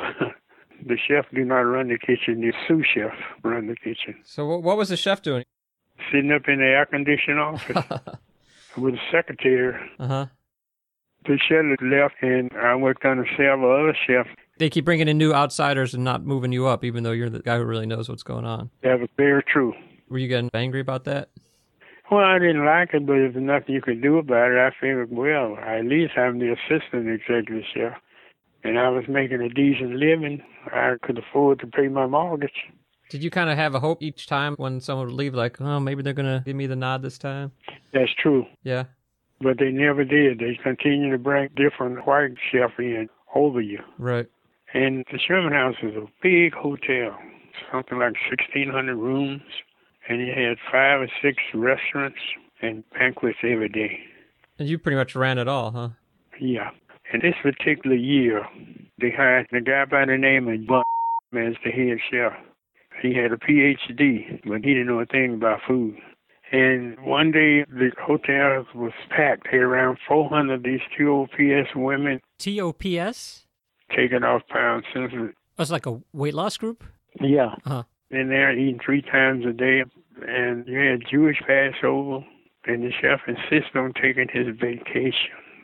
His boss, he was a nice Irish guy, Jack Weatherford. He didn't have a PhD, so the chef felt superior to him. He didn't like taking orders from him. So he came down and he said, Gene, will you work with me? I said, hey, you the chef's boss, you my boss. Of course I work with you. So he talked to your dad. Your dad came down in the kitchen and he said, let's have a cup of coffee. So we sat down. And I wondered what's going on. Uh-huh. Your dad said, Are you responsible for running the operation when the chef's on leave? I said, Yes. He said, How do you feel about having a capacity house plus all the Jewish Passover and all these TOPS women here eating three times a day? I said, Well, Mr. Kaufman, as far as I'm concerned, it's just another day. Because what he didn't know, I was running it anyway. Right. How come you didn't tell my dad that you'd been doing it before? Because I knew I had to work with him when he come back. And I didn't want a problem. Oh, okay. So I worked 12, 15 hours a day. I didn't have to because we had banquet chef, assistant banquet chef, but I did to make sure everything went smooth. Right. Well, now it's on you. Yeah, that's why I did it. Uh-huh.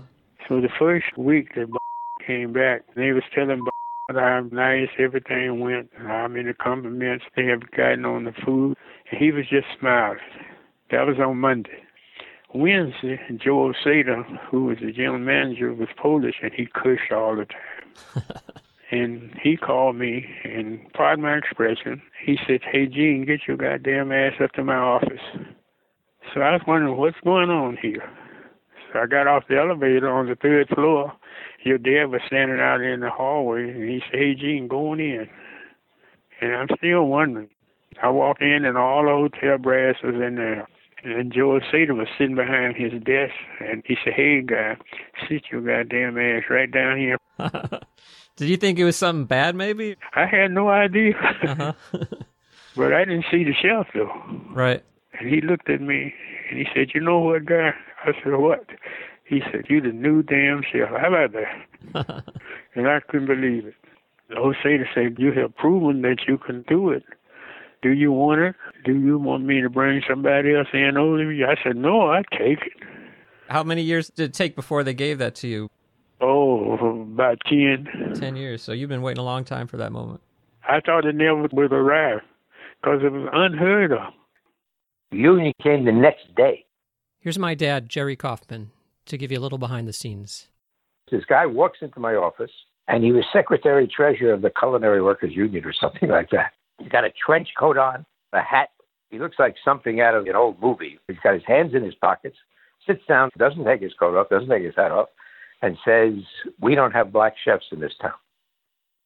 And I'm, what, 29, 30 years old, and I'm too young and stupid to be worried. So I said, Well, you do now. And he said, What do you do if everybody else in the kitchen gets up and walks out tomorrow, leaves him there alone? And I said, Are you telling me because I put Gene Smith in as the chef, everybody else might walk out? He says, It could happen. And I reached into my pocket, I took out a pen, put it in front of his face, and I said, Speak directly into the microphone. and he stood up and walked out. I said, It's a pen, it's a pen. He just walked out, never saw him again. And that was it. You're a member of this union. Yes, it's been for years. You've been paying your dues. Paying my dues. So the union, they were just bluffing. They didn't walk. Not a one walked out. And I lasted from 64 to 73, I think, when the hotel closed. You know, it's weird. My dad told me the story when I was a little boy, and I've always been proud of him for it. And I know you love him for it too, but he just did what anybody's supposed to do. You were the guy who was qualified, and you've been there 10 years. He just gave the best guy the job. Yeah, but back in those days, Not many people would have taken on their shoulders what your dad did. Cut it out already. So embarrassing.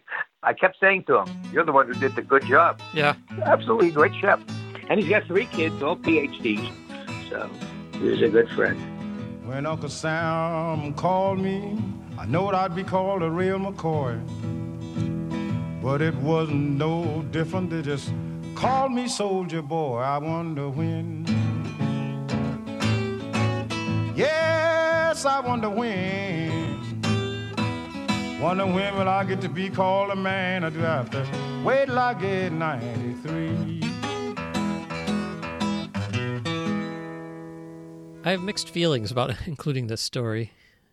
It's embarrassingly self serving, but like I said before, I don't believe that what my dad did is any credit to me.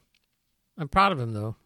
When you're in a position of being a villain or bystander or ally, I hope you'll choose ally, but I hope you'll also consider why the person on the other end might not have the same options.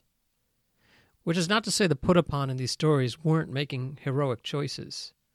Gene Smith climbed through ranks that told him over and over that he was not worthy. He had to convince himself and enough people around him to accept a new reality, and he did. This was no white savior story. Gene Smith saved himself. But it kills me to think of the world that would leave one man his whole life feeling indebted to another just for not being a racist.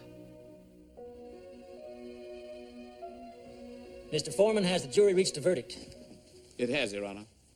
We, the jury, find the defendant, Byron De La Beckwith, guilty as charged.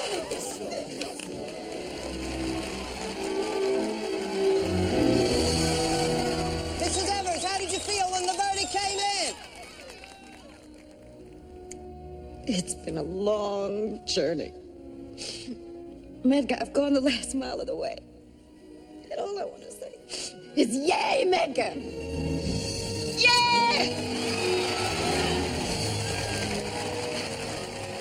I watched Ghosts of Mississippi about how after 30 years they finally convicted the man who murdered civil rights worker Medgar Evers. And of course, everyone was right to celebrate, but it also seemed crazy. Chris Rock has a bit. I take care of my kids. You're supposed to, dumb motherfucker! What are you bragging about? What kind of ignorant shit is that? I ain't never been to jail. What you want, a cookie? You're not supposed to go to jail, you low expectation having motherfucker! And that's what came to me watching that movie. We're at such a primitive place that what should have been a simple thing, the easiest of moral questions, turned out to be a decades long struggle. A black man was murdered for standing up. His family lived 30 years without justice. The murderer lived into old age without justice. It's as if there was a child who couldn't figure out one plus one, and they made a movie about him finally getting the answer. There's an appeal to these stories about the Old South Mississippi burning, and 12 Years a Slave, and Mudbound. We like bad guys that are obvious. It was so much easier then to tell right from wrong. We don't like tough problems. We don't like gray. We like black and white. It's not a pun. I'm saying there's a connection. We like clear categories balls and strikes, good and evil, us and them. We want monsters on the other side. If a robe wearing crossburner is what a racist is, then everybody else can feel innocent. Today's racism isn't about men in hoods carrying torches. Mostly. Mostly today's is subtler. People who are largely decent see things in a slightly self serving light, miss inconvenient truths, fall into tribal thinking, react out of fear or ignorance. Why do people defend themselves against the charge of racism by saying, But I have black friends? Because if you have a binary idea of racism, with innocent angels on one side and racist devils on the other, then having black friends means you must be on the angel side. This is how Trump might really believe it when he says, No, I'm not a racist. When he won, some people pointed to the fact that some of his supporters voted for Obama. At the time, I thought that was interesting. What about the, it's somewhere in the neighborhood of 8 million people that voted for Right. Barack Obama and then turned around for Donald Trump. How could race be the thing that's motivating? Here's Chris Hayes and Ta-Nehisi Coates. Because people want to say, but they voted for a black man. Right, but racism isn't, isn't global. It doesn't mean that in all cases I will go for the white person. It doesn't mean that in no case can no black person ever convince me of anything. It just means I give an edge to somebody. Which is different. It doesn't mean I don't want to hear from any black It's not entirely anything. dispositive on a decision. No, no, no, no, no. And, I, and probably no bigotry Ever or is, system right. of oppression ever is. France, before the Nazis come and before they ship off X number of Jews, God knows how many, they have Leon Blum as prime minister. Does that mean there was no anti-Semitism in France? No, it would ever make that case. Racism works by raising the barrier for certain people and lowering the barrier considerably for other people. Go through the list of things that Donald Trump has said. I mean, just take anything on any day. Just randomly Right, look a at his day. Twitter and say, what would have happened if Barack Obama had said that? And if you can construct a world in which Barack Obama can get away with saying all of those things and being president, well, I mean, you're, you're better than me because I don't have those powers of imagination. I mean, It's just- before one like, can on. get to the Come on. counterfactual Right. of a tape leaking of Barack Obama saying you just grab them by the and they let you do it because Right. you're a star Right. and being elected. He couldn't be senator. I mean, He would never. Come on. It's just not Right. even possible. A cop who kills an innocent black person doesn't have to be a full on racist out to slaughter black people. He might have black friends. He might hate racists. He just needs a little more fear of a black guy than a white guy. Like Coates said, it just means the bar to shoot a black man is lower. Points. I grew Talk up about with a guy point. named Tom Dent. Here's Adam Carolla. He was a black guy, but his dad was a hand surgeon. He was rich, and we'd go to his house and eat. I was white. He was black. He went to UCLA. I went and picked up garbage on a construction site. I didn't have an advantage over Tom. White privilege doesn't mean there are no poor white people or rich black people. That's a straw man Carolla was knocking down. White privilege means the bar is higher for black people to do well and lower for white people. If every white person got a free second ticket when they played the lottery, there would still be some black people winning. Good afternoon. At the tone, time will be real time. Here's Bill Maher bringing Ta-Nehisi Coates' thought experiment to life.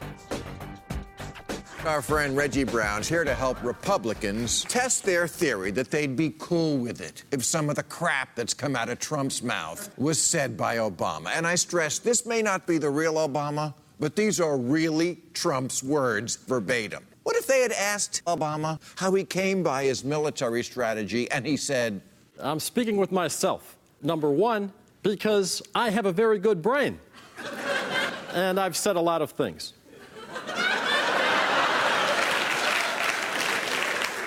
What if he had said, I could stand in the middle of Fifth Avenue and shoot somebody, and I wouldn't lose voters. Headline in the New York Post Black man threatens shooting spree, gunned down by police. And no matter how much scripture Obama cited, Republicans never believed he was really Christian. Imagine if Obama had said, Why do I have to repent or ask for forgiveness if I'm not making mistakes? Another one of Obama's unforgivable flaws was that he didn't find America exceptional enough. So if Bill O'Reilly had asked Obama about Putin being a murderer, it would have been okay if his answer was, Uh, there are a lot of killers. We have a lot of killers. You think our country is so innocent? And we haven't even gotten to the Access Hollywood tape. Republicans, you would be okay if Obama had said, Uh, I moved on her like a bitch. I just start kissing them. I don't even wait. And when you're a star, they let you do it. You can do anything. Grab them by the pussy. They blew a gasket when he said, cling to your Bible. You're going to tell me you would be okay if our first black president used debate time to brag about the size of his dick? He referred to my hands. If, if they're small, something else must be small. I guarantee you, there's no problem. I guarantee you.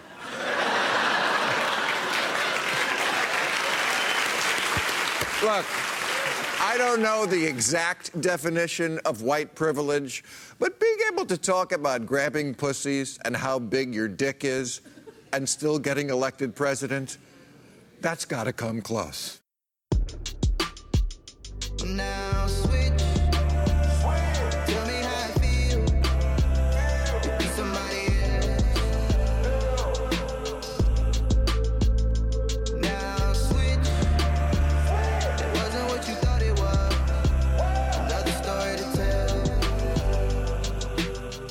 This imagining race switched is a good exercise in lots of different situations where we might otherwise overlook a disparity.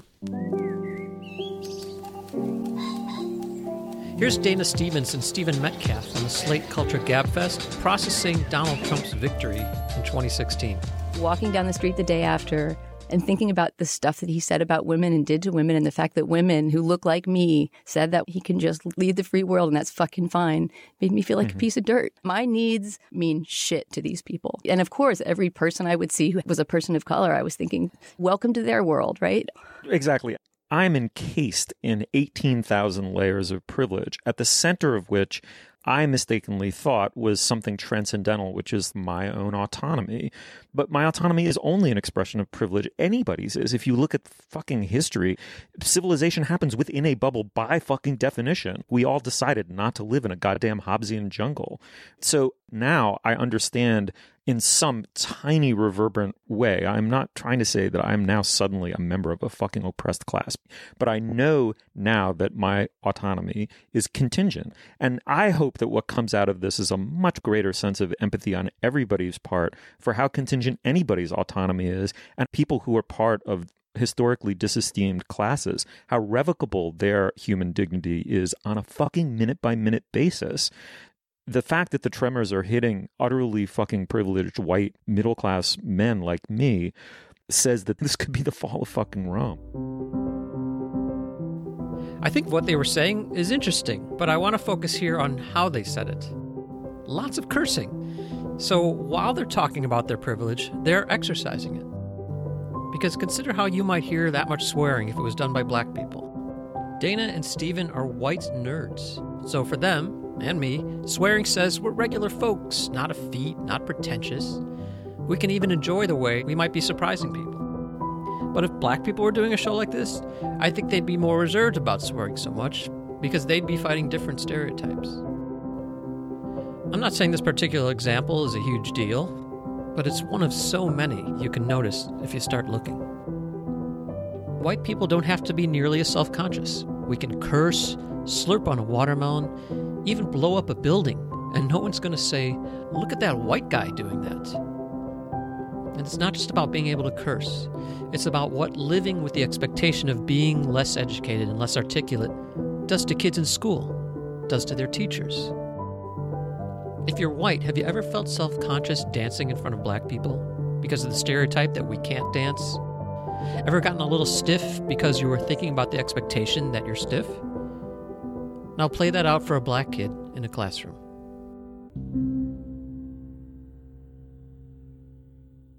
Affirmative action was put into place to offset policies that the United States government implemented during slavery that affect us today. Now, when I talk about slavery, I'm just talking about a period of time where black people had no rights. So the 1600s to about 1964. You know, give or take a year, depending on when your town decided to act right. Now, people go, well, what happened during slavery that could affect us today? A lot of shit. For instance, during slavery, they used to take the biggest, strongest slaves and breed them and try their best to make big, strong super slaves. That's right, and there's evidence of that today, like the NFL, for instance. And so this is why black people dominate every physical activity in the United States of America, okay?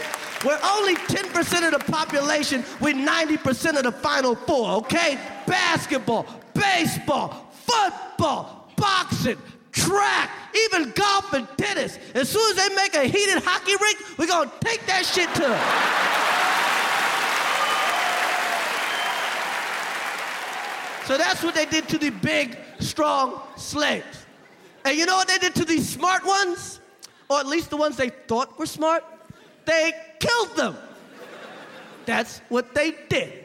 So the real smart motherfuckers had to hide the fact that they were smart. The law of the land was if you read, you die. So you know what that means? The first black drug dealers didn't even sell drugs. They sold books. Yo, man, I got two pages, man. I got two pages, man. Check it out, man. Check it out, man. I got two pages, man. Yo, man, yo, man, I got a word. I got a word. Check it out, man. I got a new word, man. So think about the poor slaves that could read but had to hide it, man. Think about the poor slave that used to drive the buggy in town every day. And he's driving the buggy, driving the buggy, driving the buggy. And he could read, he's driving the buggy, driving the buggy, driving the buggy. And up ahead he sees a real busy intersection. He's driving the buggy, driving the buggy, driving the buggy. And then he sees a stop sign.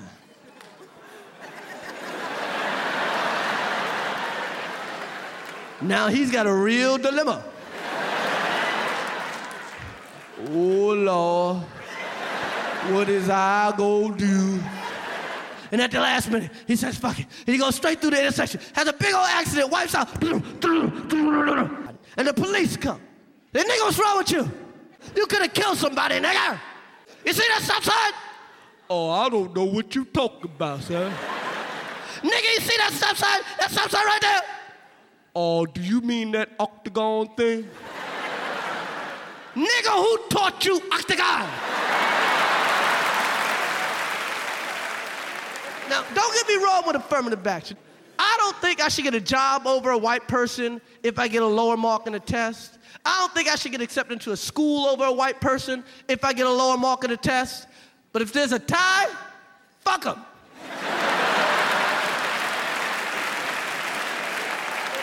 Shit, you had a 400 year head start, motherfucker. White man, you're gonna be all right. You know, a lot of people say if you're the smartest and the brightest, you won't need affirmative action. We'll be able to get rid of affirmative action altogether if you just strive to be the smartest and the brightest. They say that as if the whole country is run by the smartest and the brightest. Now, I was in black schools and white schools, so you can't tell me shit, okay? Now, when you go to a class, there are 30 kids in a class, five smart, five dumb, and the rest, they're in the middle. And that's just all America is a nation in the middle, a nation of B and C students. But let's keep it fucking real, okay? A black C student can't run no fucking company. A black C student can't even be the manager of Burger King. Meanwhile, a white C student just happens to be the president of the United States of America. I got out of North Hollywood High. I did not go to college. I worked cleaning carpets. Later on, I worked on construction sites as a laborer. Whatever work donkeys were qualified to do, that's what I did. And I did that for months. And at a certain point, I said, you know what would be a good job for me? Fireman. I'm strong. I'm eager for the fray. I have no qualms about my personal safety, and I think I would make a good fireman. Plus, I love chili. I love playing foosball. And as far as I could tell, when they're not putting out fires, they're eating chili and playing foosball. So I went down to the fire department in North Hollywood and I said, I'm going to put in an application. And they said, fine. I filled it out. I handed it to the guy, and the guy said, Don't hold your breath. And I said, What does that mean? And he said, We're not going to be getting to you for some years. And when you're 19 and you're destitute and your stepmom's trying to extricate you from the garage you're living in, some years is not a buoy you cling to. And sure enough, I moved out of the house and I kept going and five, six years in my carpentry career. I was about 25, 26, and my dad showed up to my apartment one day and he said, This letter came to the house. It's from the LA Fire Department, and there was a date to take the written test the following weekend. I don't even want to be a fireman anymore, but because I've waited six years to be a fireman, I'm going down to Hollywood High on 10 a.m. on Saturday, and I stood in line to get into this place, marveling at the fact that it taken six years for them to contact me. Now imagine if I didn't have white privilege. I could have still been waiting. But there was a young lady, a small, slightly built lady behind me, could not tell her nationality. Could have been black, Latino, or mixed. And everyone around me, I kept saying, When did you put in your application? When did you put in? And I turned around to her and I said, When did you put in your application? And she said, Tuesday.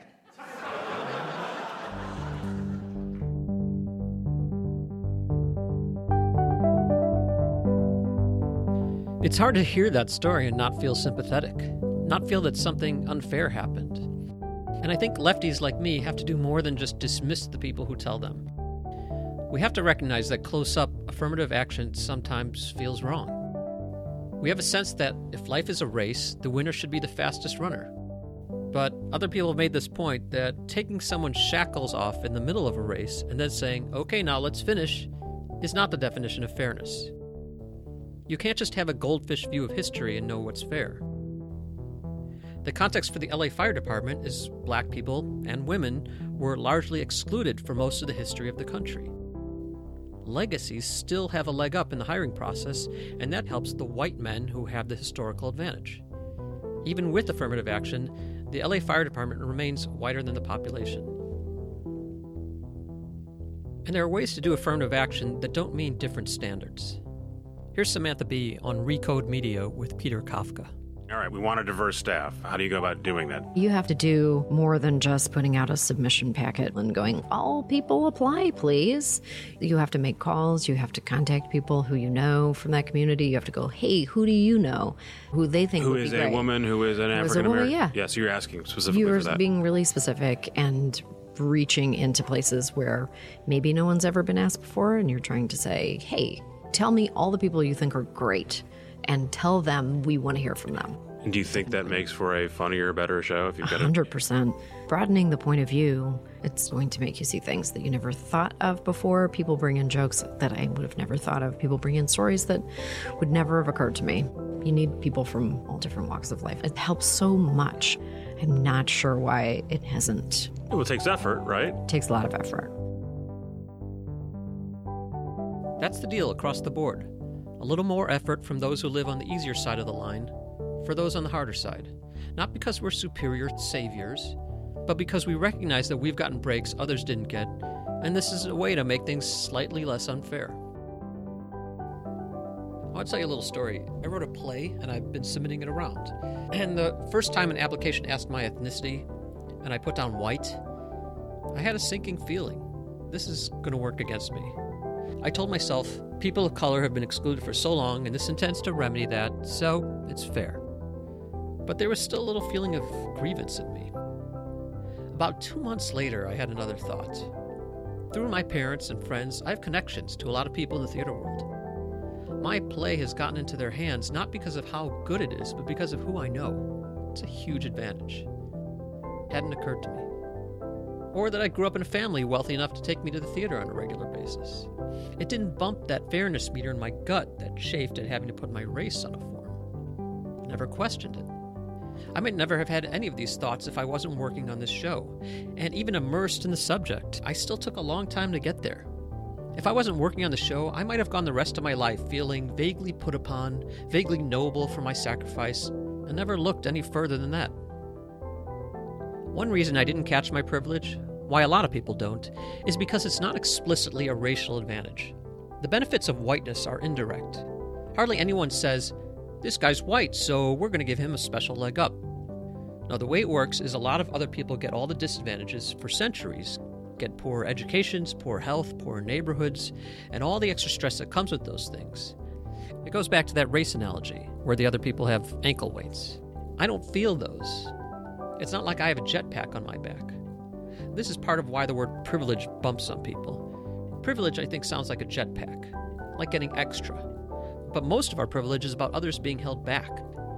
It works out the same white people get to win, but because our advantage is often indirect, someone else's disadvantage, it's easy to miss.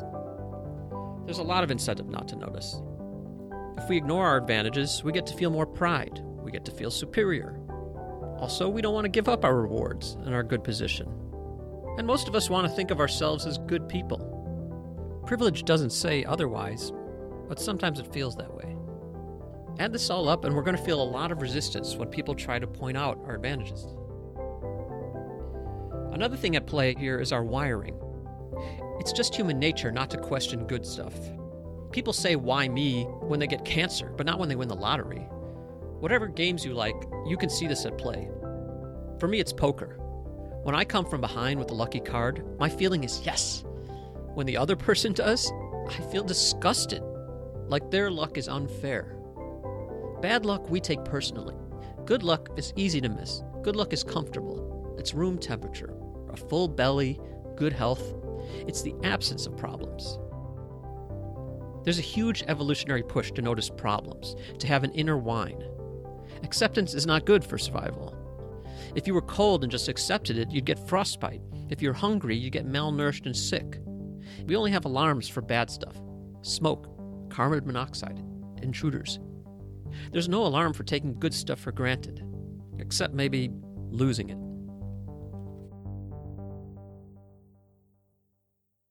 As a long term structural solution, affirmative action is just too weak. It is trying to correct at the end of a structural process what the structural process will keep reproducing in the absence of meaningful change. What you really need to do is focus on the neighborhood that a child grows up, the wealth of the family in which the child grows, the social networks that the child has access to, the institutional processes that choose whether or not that child is able to go to college, as opposed to simply trying to address in a small but meaningful fashion what happens at the end. But I think that affirmative action has some small advantages to recommend it. It puts in positions of responsibility and power people of color who might be able to then work to dismantle these feedback loops. Paradise is exactly like where you are right now.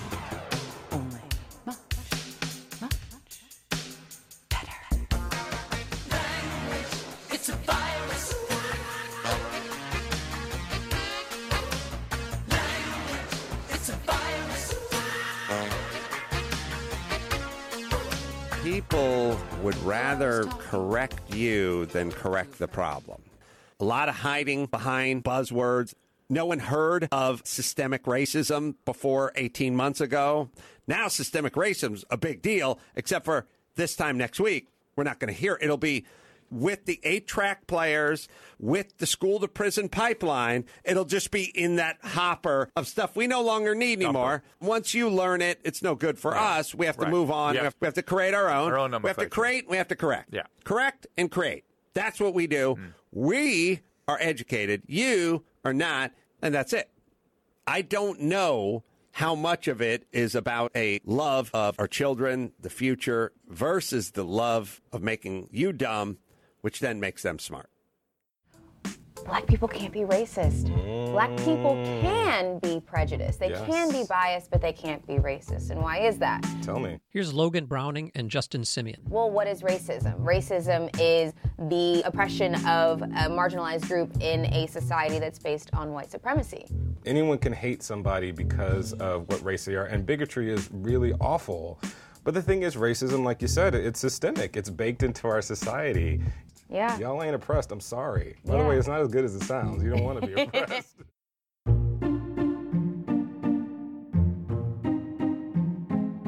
Okay, obviously, I sympathize with this effort. I agree no one should imagine an equivalency between bigotries that move up or down the power structure. And I agree the power structure and all the systemic challenges to people of color should always be taken into account when thinking about race. But I think redefining the word racism is not a great way to spread the word. Once you go against a common usage of a word, you're now fighting a semantic battle. Instead of grappling with real problems and solutions, you're mired down in what does a word mean? It plays into the right's view of the left as nitpicky eggheads. It's hard enough to get people to drop their defenses and self serving beliefs. Why add a layer of difficulty by telling people a word doesn't mean what they've always thought it to mean? The goal should be to change minds, not the dictionary.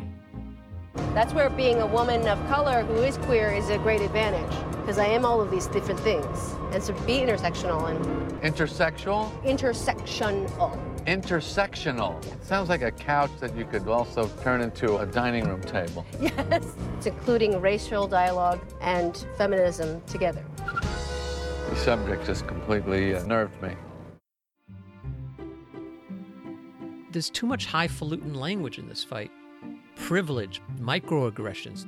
I'm a reasonably educated liberal who believes these are important concepts, but even I want to change a channel when I hear intersectionality.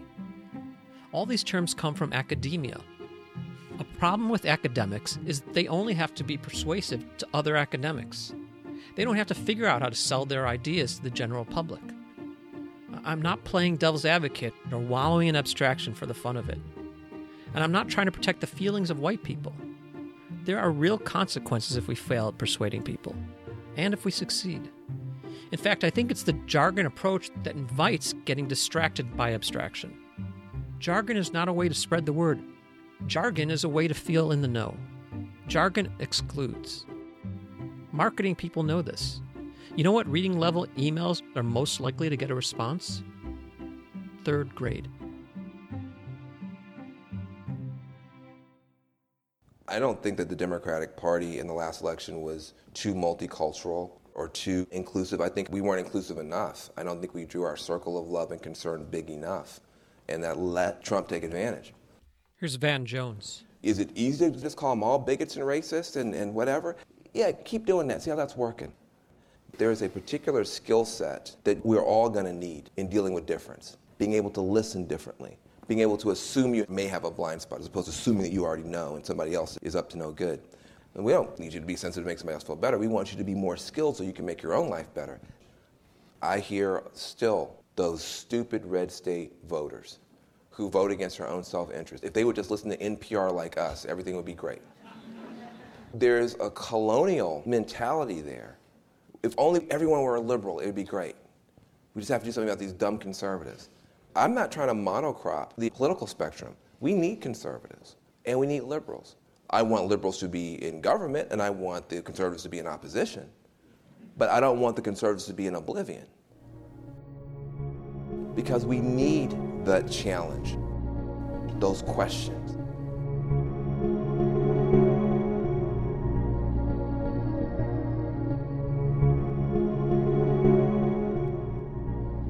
Being human is a struggle. I'm about as lucky and privileged as a person can be. But I still at times feel lonely, scared, sad, disrespected, overlooked. We all feel small against the world. Most people don't feel powerful or capable of stepping on anyone else. Most people feel put upon by life. There is a guilt fatigue among white people that says, I was born into this messed up context too. I didn't create it. Life is hard for me too, and I'm tired of hearing about other people's problems and that I'm somehow at fault for them. People I've never met. I'm tired of apologizing and walking on eggshells and worrying about saying something wrong. I'm tired of the anger and not getting the benefit of the doubt. It's not crazy to feel that way. Just remember, black people are way more tired.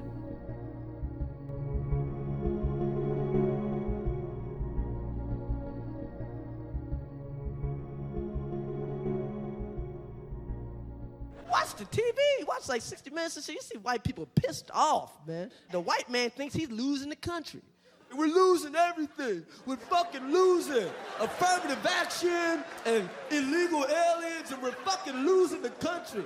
Losing? Shut the fuck up. White people ain't losing shit. If y'all losing, who's winning? It ain't us. it ain't us. Have you driven around this motherfucker? Shit, there ain't a white man in this room that would change places with me. None of you. None of you would change places with me, and I'm rich.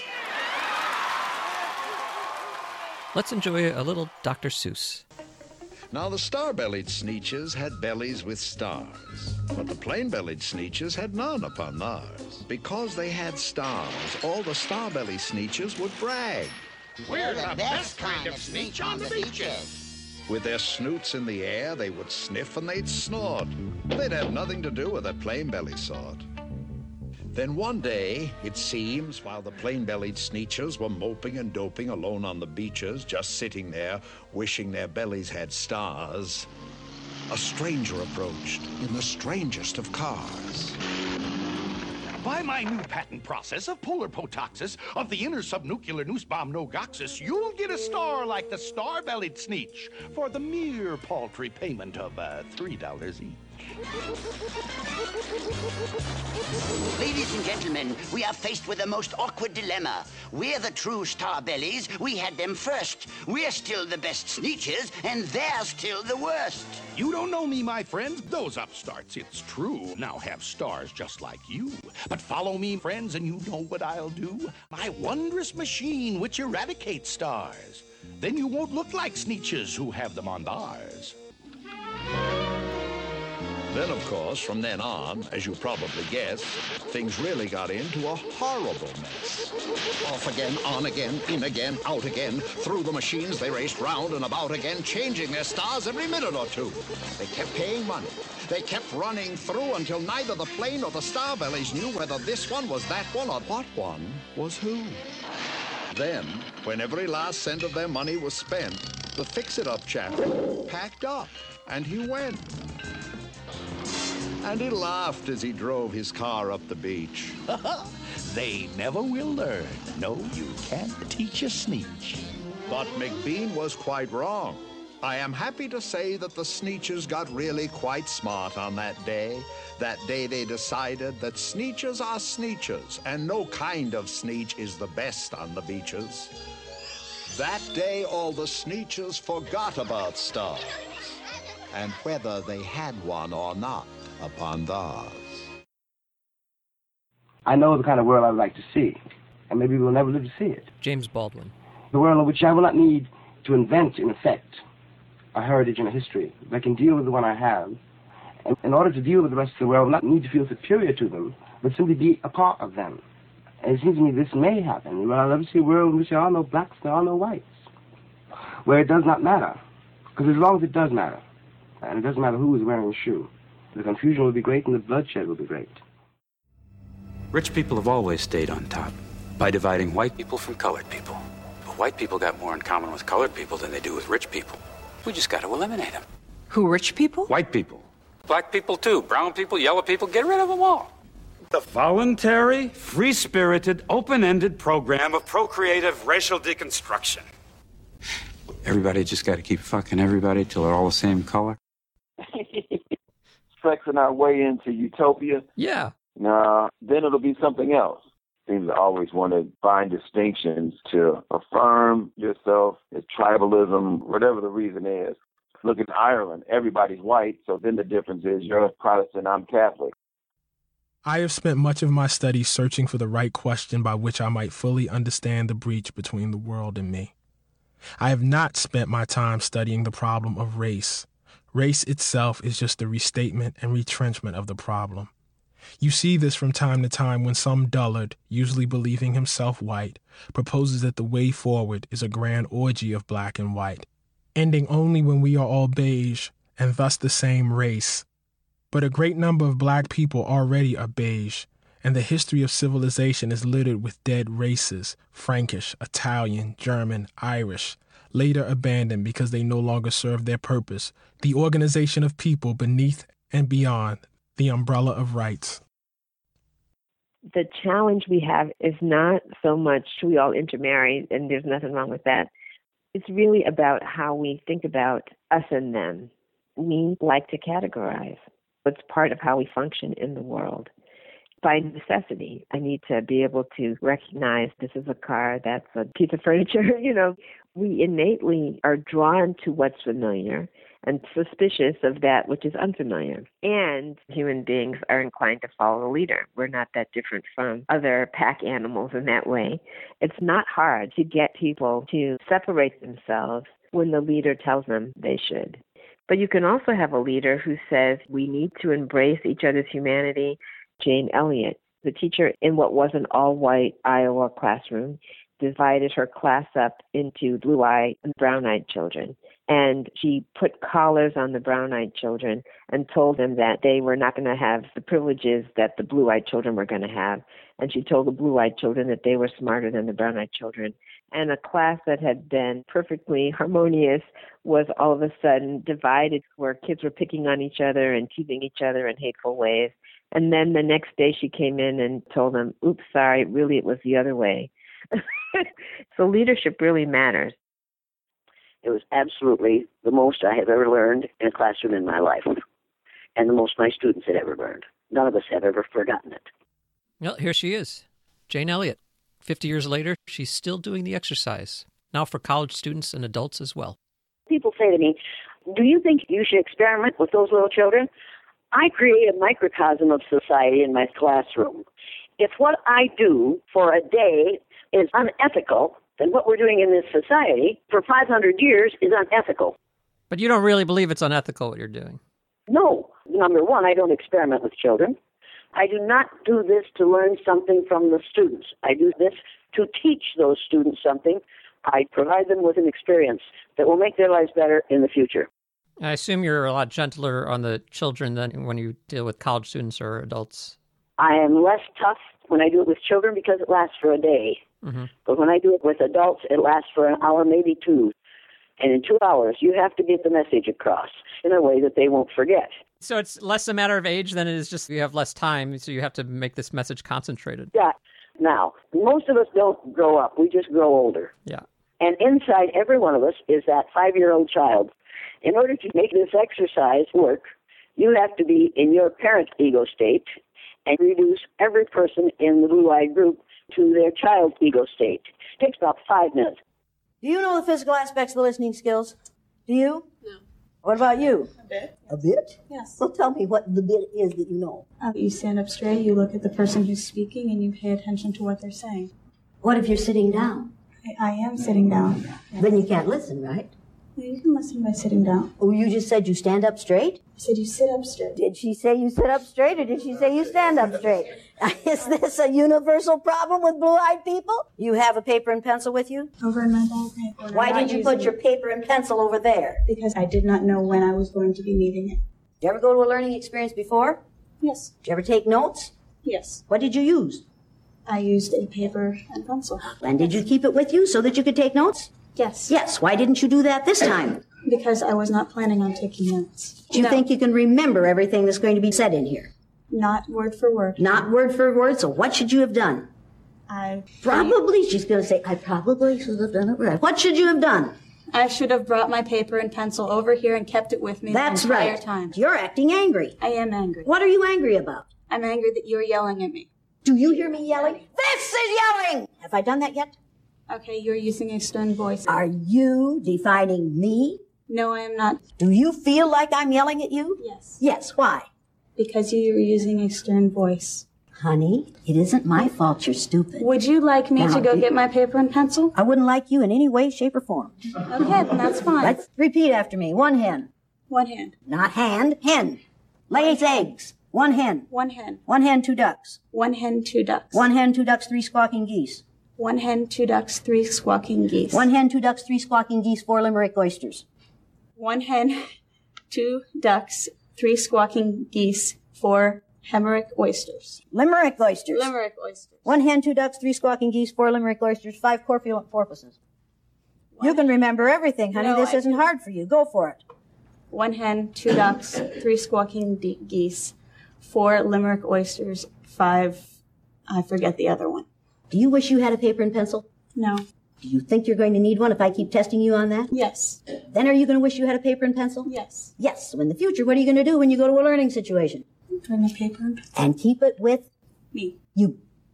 Did you learn anything? Yes. Do you appreciate what you just learned? Yes. Did you like the way it was taught? No. No. Any of the rest of you ever taught in that fashion? Yeah. Yes. And did you have to express appreciation for it? Yeah. What are you crying about? My feelings hurt. How are your feelings hurt? just weird. Some of you are thinking, oh, this is too harsh for this young woman. I'm sorry. We live in a society in which people are allowed to treat those who are different in an ugly way because of their differentness. I cannot shed tears for a young white female in this exercise who knows that this is an exercise, who knows that it's temporary, who knows that she's getting college credit for being here. I'm sorry. I have to save my sympathy and my empathy for those who go through something much worse than this every day of their lives. You have to be this horrible, tough person when you do these exercises. Are you channeling your anger at the injustices in the world to take on that character? No, I'm not channeling my anger. When I do that exercise, all I'm doing is acting white. I am doing overtly what the vast majority of white women in this country are on a daily basis and who deny that they're doing it. Yeah. My anger won't lead them out of ignorance, but causing them to have the anger that people of color feel every day and have to smother and have to control. Oh my God. Yeah. I didn't know how I looked to people of color until I did that blue eyed, brown eyed exercise the first day. And those brown eyed kids treated me, Because you have blue eyes. I have blue eyes, and brown eyed people are on the top. Right. And immediately when I told them brown eyed people are smarter than blue eyed people, they're cleaner, they're blah, blah, blah, blah. Little brown eyed Debbie sitting in the front row said, How come you're the teacher here if you've got them blue eyes? and that went on all day. I pulled down the map and the ring slipped off my thumb. The map went around and around and around, and I said, Well, I've done it again. And little brown eyed Debbie said, Well, why expect you've got blue eyes, haven't you? and I had never forgotten how I felt Wow. about that child in that instant. I had never been on the receiving end of racism before, and I had never been treated with disrespect by any of my students. Do black people ever say to you, Who are you, white lady, to tell us how things are? Sure, they do. And I say, You've forgotten more since breakfast about racism than I'll ever learn. However, I know about white people. I know what white people are doing and saying and thinking, and that's what I have to talk about. I'm not here to teach people of color. Mm-hmm. I'm here to teach white people. The first human beings that evolved on this earth were black, and every one of these white people has a black ancestor back there. oh no! 280,000 years ago. Day before yesterday, I said, "Well, every person in this room who had a black ancestor 280,000 years ago, please stand. All the blacks stand, and a few whites stand, Yeah. and a few Hispanics stand, and the rest of them just look like." What's she doing to us now? And those black people just grin Yeah. because they've heard the truth. The white people have a hard time. You said black people don't need our love. No, they don't need our love. I don't believe in the golden rule. I believe in the platinum rule. What's that? Do unto others as others would have you do unto them. Not do unto others as you'd have others do unto you, because you and I don't want to be treated the same way. Ah. To know how they want to be treated, I have to ask them, I have to listen to their answer, and that means we have to communicate with one another. We do not want to learn the truth because we're really happy. It's better to think you're superior. Nathan Rutstein says, prejudice is an emotional commitment to ignorance. You got to get over a lot of defenses to do what you do. Yeah, it's really hard. Yeah. What are some of the defenses that come up? Oh God, they're funny. I'll never forget the white woman who said, "I don't dislike black people. When I see one, I just think there, but for the grace of God go I." oh my God. Yeah, I fell on her. or they will say, "When I see people, I don't see people as black or brown or red or yellow. I just see people as people." They never put the word white in there Right. because it's all right to see white. You don't have to be embarrassed about being white. Right. When you say, Has anybody ever said to you, when I see you, I don't see you black? Every one of those people of color raises their hand. That's one of the things that white people do. What they mean is, when I look at you, I don't apply all those negative stereotypes that I have heard about black people to you. And the day before yesterday, this young, gorgeous, tall black woman said people say that to her every day. And I said, And what do you do? She said, I stopped trying to explain it. Yeah. You just get tired. What happened in your formative years that made you conscious of the way things are? Well, at that time, there had been no people of color in Riceville, Iowa. So I was quite certain that what I had learned in school, white superiority, was right. Until I got to college. There were black students there who were smarter than I was. And then we lived in Waterloo, Iowa for eight years. My husband ran a food store in the North End, which was the black section. And the finest people we met were black people. The only person that he caught stealing from him was the white federal meat inspector. And he stole a couple of pounds of cheese every week. I'll never forget the day we were being transferred to Fort Dodge. I put an ad in the paper that this is a house for rent. And the telephone rang, I answered it, and this woman said, Do you rent to coloreds?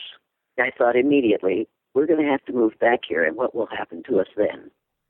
Oh. And I said, This is an all white neighborhood. And I had always sworn that I wouldn't go along with racism. And I went along to get along. I'll never forget that as long as I live. But I will not give up my principles where racism is concerned ever again. Did you feel that regret as soon as you hung up the phone? I knew I was wrong, but I couldn't suck it back in. It was out. And she immediately said, I understand. You said things are better than when you were 13, but worse than when you were 50. That's right, they are, because now they passed a law that says you have to prove racist intent in the person's mind before you can file a lawsuit claiming racism. Another thing that's worse is white people have gotten very clever about concealing what it is they really meant. Mm-hmm. An implied threat, but it's said with a smile. White people have learned how to play the game less obviously, but we're still playing the game. Do you feel like in a hundred years the ideal will be where we put just as much importance on skin color as eye color or hair color or anything like that, where it isn't noticed really? We'll see skin color as being part of the human condition. We'll realize that there are 2,500 different skin colors on the face of the earth, and we don't want to come up with 2,500 different races. Eventually, we'll have the kind of education that uses a decent map of the world, that mm-hmm. teaches the truth about history. Eventually, we will grow up and not be afraid of the truth. That will happen. I don't think it'll happen in my lifetime because I'm probably only going to live 50 or 60 years more. but I think it will happen in the lifetimes of my grandchildren by the time they get to be my age. Eventually, we will do what Jesus told us to to see every person as your brother or sister Yeah. because they are. Mm-hmm. We are all members of the same race. Read The Myth of Race by Sussman, and then you realize that you've been dreadfully lied to. I did read it, and then I called up Professor Robert Sussman to talk about it. This was back in May of 2016, and I'm sad to report that he passed away a month later. My condolences go out to his family and all the people he worked with. So I'm doing a show about race, and before Jane Elliott mentioned your book to me, it hadn't occurred to me to even ask, how long has this idea been around? Since around the 1400s, but it really developed even more in the 1600s when we started moving around the earth more and dividing colonial people into different races. So, given the sweep of history, it's a recent phenomenon. Yeah, And how did it begin? probably with the Spanish Inquisition. At that time, Christians saw non Christians as a bad development to their economy, so people had to carry certificates of Christian and not Christian blood. When did science, or the attempt at science, get involved in this question? uh, 1600s, 1700s, when philosophers started to think about how we developed and categorized human populations. At first, they developed the ideas that people with different colors either were born by God, but then as they moved away from Europe, they degenerated and developed these very odd characteristics. And other people thought that they weren't born by God, but they were actually born pre Adam, pre Adamites, and never developed European or Caucasian traits. Biologically, what is race? Well, the way biologists define race does not exist in humans. How do biologists define race? Biologists define race by genetic differences between populations. So, if, let's say a mammalian population is evolving in Africa, over time it will move into many different spaces, and then the different populations will stop breeding with one another. And if that lack of breeding continues, these populations will first develop into races and then different species. And that's how we evolve. Humans haven't been around for that long. We've only been around for about 200,000 years. We haven't had the time to actually develop into populations that are different enough genetically to be subspecies. In chimpanzees, there are actually subspecies, but humans don't have that much genetic variation. So there's no specific number of quantifiable differences. It's just at a certain point, there's a decision made that this is a separate species. Well, that's the way it was done in the past, but now there's a scale from zero to one, and if a population has 0.3 genetic variation, they're actually a subspecies. Chimpanzees have 0.4 or 5 genetic differentiation, but humans have less than 0.1. If you take someone from sub Saharan Africa and someone from the North Pole as far apart as possible, the maximum difference there could be is Less than 0.2, yeah. okay. You've seen the streets of this city. The dregs of the world are coming here. Every country emptying their slums into our ports. Italians, Jews, any Semite, really. Gypsies and homosexuals, the dim witted and defective everywhere we look. But among them, the Negro, the one we brought here ourselves, he could be the largest danger of all. Rockefeller, Carnegie, Harriman, they're all putting money toward its teaching. Colleges and medical schools are adding eugenics courses in droves. You called Nazism the logical climax of the concept of race. You have the development of what we call eugenics in America, mm-hmm. a group of people that were trying to use what we thought of as genes at that time to develop a better race. We know we need a more permanent approach, a medical solution to stop the growth of what has already passed through our doors. How? They breed like animals. And how do you stop an animal from breeding?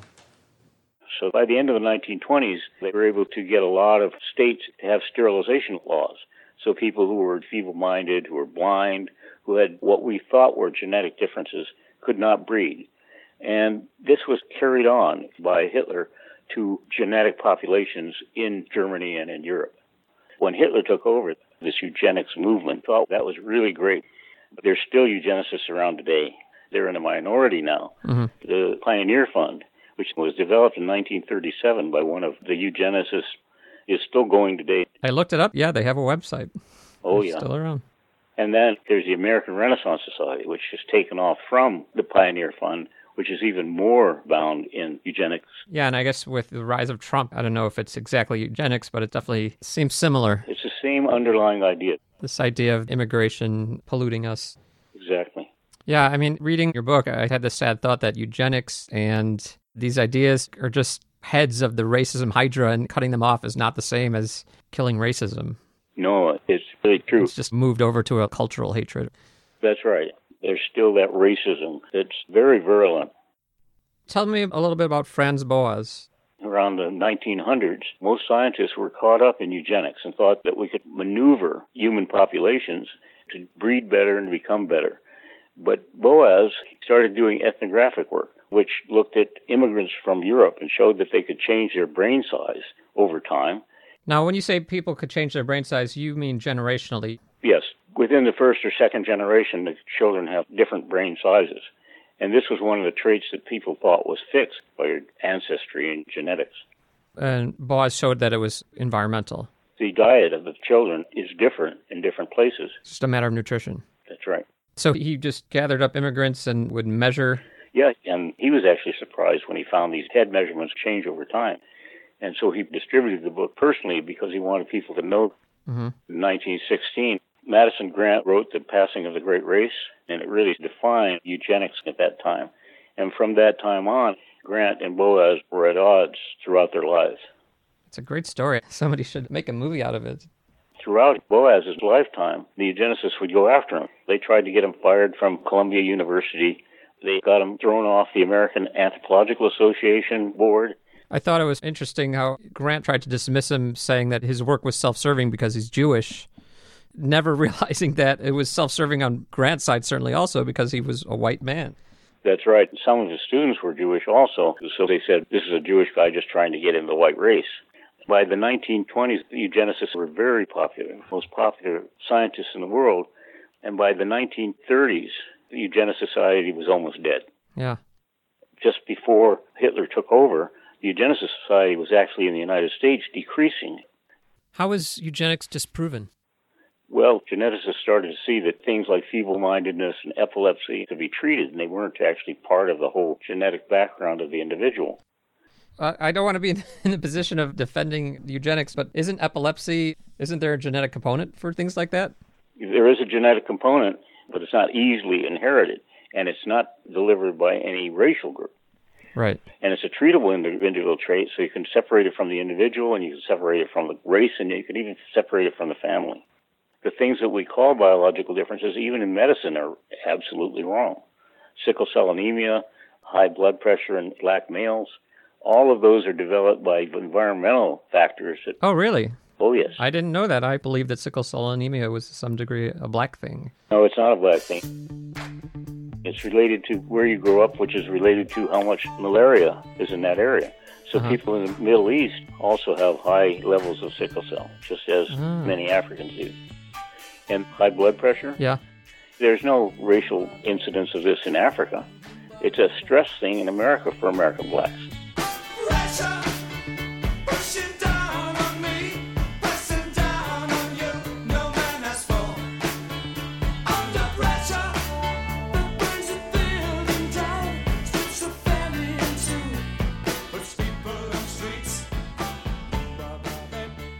By every metric infant mortality, life expectancy, wealth, education, incarceration there is a huge gap between black and white.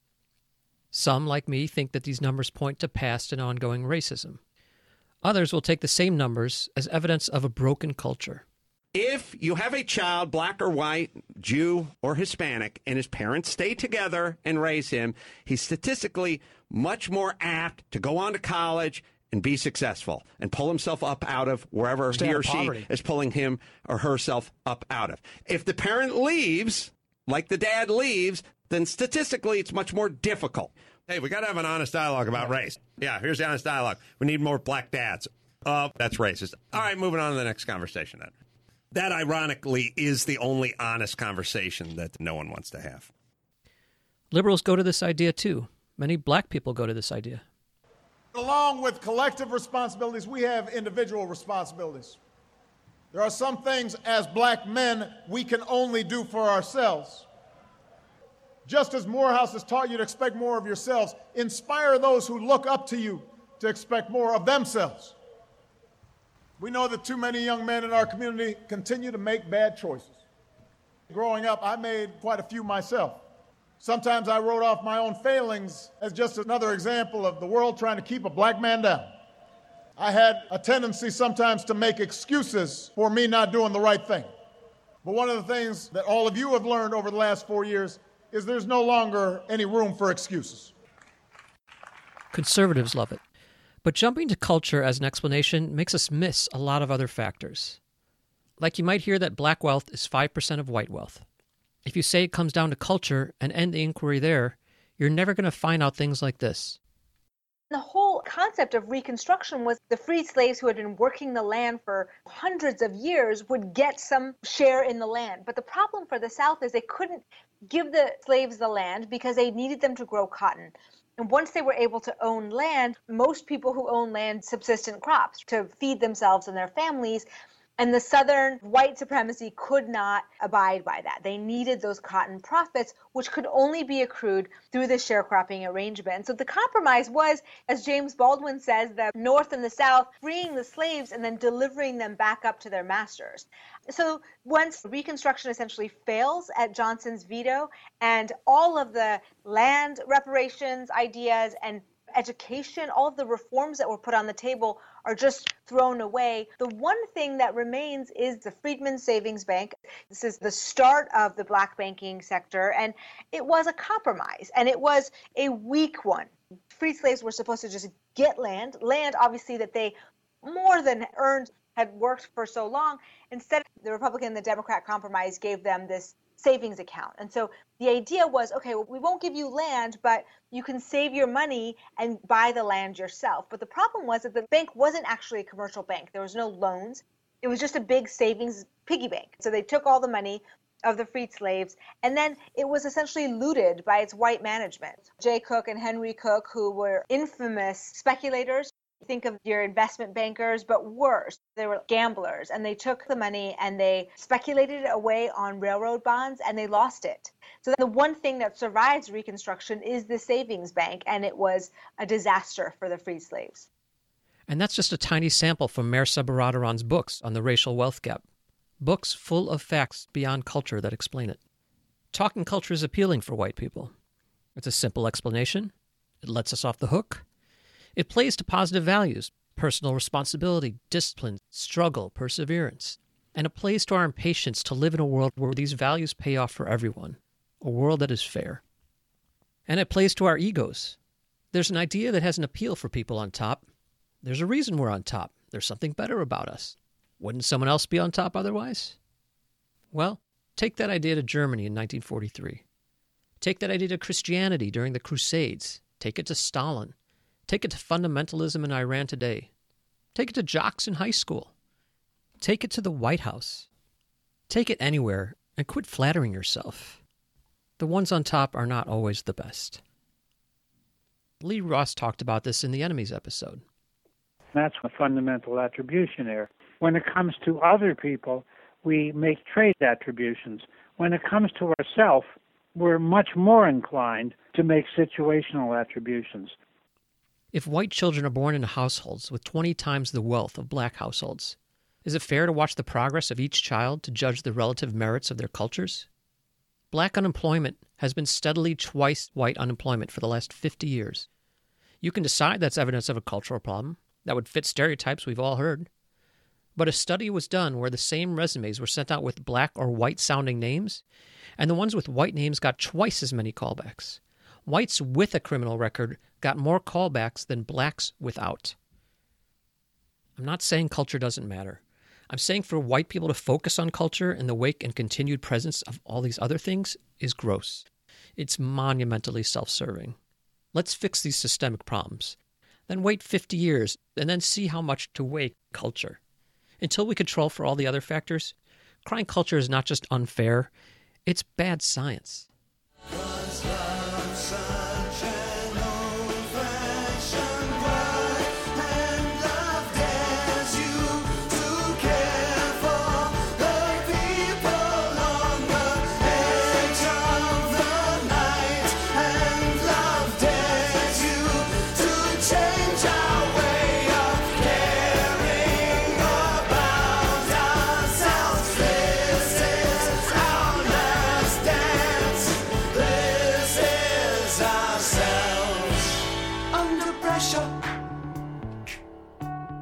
Black males, mm, 16 to 23, about 4% of the population does about 50% of the violent crime or the murders.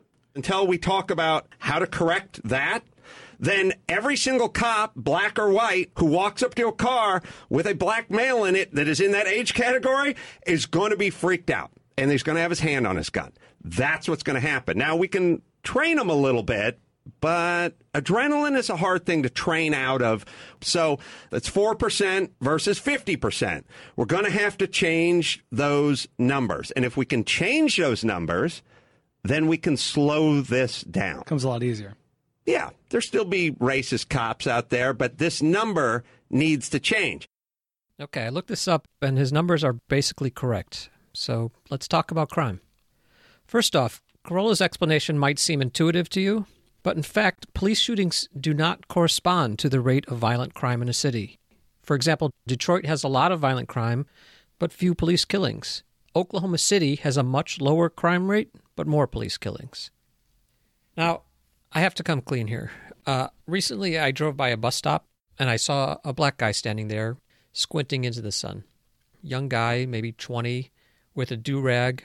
And I looked at what was in me at that moment, and realize there's a sense in which all my talk about we're all the same and it's just skin tone is bullshit. I mean, I do believe that. And I do want to live in a world that believes that. But at the same time, I looked at that guy with a deep down feeling that he was other. I want people to think well of me, but I have to be open about my own prejudice. The fear that rises in me sometimes when I walk or even drive through certain areas of town, and that I'm hardly ever in those areas. So, why are black people seen as scary to some of us? There's the fear of what's different, and there's the fear that comes from guilt, from the knowledge of what's been done to black people, and maybe a fear of retribution. We know they have a right to their anger, and that if it was proportionate to the wrongs done to them, it would turn the planet to a cinder. And what's been done, of course, has affected black people too. To be under constant threat has an impact. It means you can't show weakness. All my young life, the only people I knew were black, and all of them were powerfully, adamantly, dangerously afraid. I had not always recognized it as such. The fear was there in the extravagant boys of my neighborhood, in their large rings and medallions, their big puffy coats, and full length fur collared leathers, which was their armor against their world. I think back on those boys now, and all I see is fear, and all I see is them girding themselves against the ghosts of the bad old days when the Mississippi mob gathered round their grandfathers so that the branches of the black body might be torched, then cut away. The fear lived on in their practiced bop, in the music that pumped from boom boxes full of grand boasts and bluster, the boys who stood out on Garrison and Liberty loved this music because it told them against all evidence and odds that they were masters of their own lives, their own streets, and their own bodies. But there are other more insidious reasons white people are afraid. The Nixon campaign in 1968 and the Nixon White House after that had two enemies the anti war left and black people. We knew we couldn't make it illegal to be either against the war or black, but by getting the public to associate the hippies with marijuana and the blacks with heroin, and then criminalizing both heavily, we could disrupt those communities, we could arrest their leaders, raid their homes, break up their meetings, and vilify them night after night on the evening news. Did we know we were lying about the drugs? Of course we did. That's not a quote from Malcolm X. It was read by Doggy Diamonds, but the quote belongs to Nixon domestic policy chief John Ehrlichman. Now here's Cory Booker. One of the greatest tragedies going on in our country right now, the biggest disenfranchisement we've seen since we were fighting for voting rights, is the disenfranchisement of people who've been convicted of nonviolent drug offenses. The drug war is not a war on drugs, it's a war on people, particularly poor people, particularly minorities, We're devastating these communities. And so now you have swing states like Virginia and Florida, where one out of every five African Americans has lost their right to vote. And so we have this outrageous reality in this country right now where our prison population since 1980 has grown 500%, federal prison population 800%, more people in jail today for nonviolent drug offenses than all the people in jail for 1975, being locked up for doing things the last two presidents said they're doing, and now they're in a second class citizenship where they can't get jobs, they can't vote, they can't get Pell Grants. They can't get food stamps. They can't get public housing. They've entered this caste system, and it's an affront to our democracy. And by the way, no difference between blacks and whites for using drugs, no difference for dealing drugs, except for some studies show that young white men have a higher rate of dealing drugs, but an African American will get arrested for drug crimes about four times more than one. I used to deal drugs, did you? I did not deal drugs. Right there. Right there. Between 1980 and 2000, the U.S. drug arrest rate went up 31% for whites. Does that sound like a lot? Because for blacks, it went up 448%. And again, drug use, about the same. Crack, despite what you might have heard, is chemically not significantly more dangerous than powder cocaine. But until the passage of the Fair Sentencing Act in 2010, there was a 100 to 1 sentencing disparity. 10 grams of crack would get 10 years, but it took 1,000 grams of powder to get the same sentence. Controlling for the things you'd want controlled, black people are more likely to get pulled over, stopped and frisked, arrested, jailed awaiting trial, plea deals with jail time, struck from juries, convicted and with longer sentences, and killed.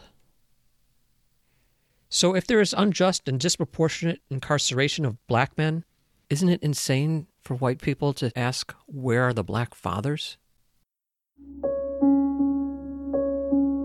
Mostly, I like being a mother. Alyssa, she's six years old. That's my baby, my only child. She likes to read me books, sit down and talk with me about her school. but there's a lot of sand in the car. Recently, she just learned about Rosa Parks and Martin Luther King. She said, but those are in the old days, right, mommy? And I had to explain to her that it's not really over. And the same thing Martin Luther King was, he fought for our rights. This is the same thing I'm doing in honor of her pop pop. My dad's name is Eric Garner. I was able to see my dad die on national TV. They don't know what they took from us.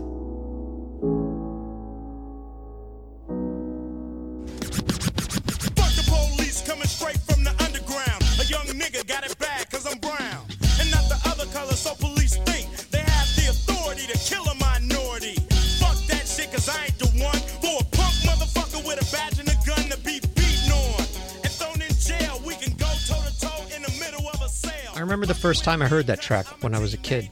I thought it was harsh. I didn't know then about mass incarceration of black people. Didn't know that police, even in northern cities like Boston, were once slave catchers. I didn't know about Bull Connor and his dogs, or the Algiers Motel, or Fred Hampton, shot in his sleep, or all the harassment focused on black people. It was before the time of smartphones when cops could just abuse or kill a person, write a false report, and likely never be held to account. If you don't know it firsthand, try to imagine living with that abused by those who are supposed to be your protectors, and everyone's default assumption is they're telling the truth and you're lying. Imagine your frustration. Imagine surviving to a time when everyone has a camera in their pocket and abusive cops are frequently caught, and they're still frequently not held to account. Eric Garner, Tamir Rice, Walter Scott, Freddie Gray, Philando Castile, Abner Louima, and all the names we've forgotten or never knew. Cops say it's unfair to judge all of them by the actions of a few bad apples. Great. Now apply that logic to black people, because they're also being judged by the worst of them. At this moment, the phrase police reform has come into vogue. You may have heard the talk of diversity, sensitivity training, and body cameras. These are all fine and applicable, but they understate the task and allow the citizens of this country to pretend that there is real distance between their own attitudes and those of the ones appointed to protect them. Once I was riding in a Lyft with a driver of color and he got pulled over by the police. I surreptitiously turned on my phone's video camera just in case something happened. The cop said he had rolled through a stop sign. He took his license and registration. A few minutes went by, and the cop came back and let him off with a warning. And that was it. I thought about the video I got, almost disappointed, nothing to share. And it made me feel sympathy for the cops for a second. They have this tough job, and when they do it right, no one talks about it. They only get attention when they screw up. But this is the danger of people like me weighing in on these issues people who are insulated and with a deep longing to stay that way. Because there's another kind of story that doesn't make the news, that happens with great regularity, Here's one from a New England artist and professor named Steve Locke. I walked down Center Street and was about to cross over to the burrito place, and the officer got out of the car. Hey, my man, he said. He unsnapped the holster of his gun.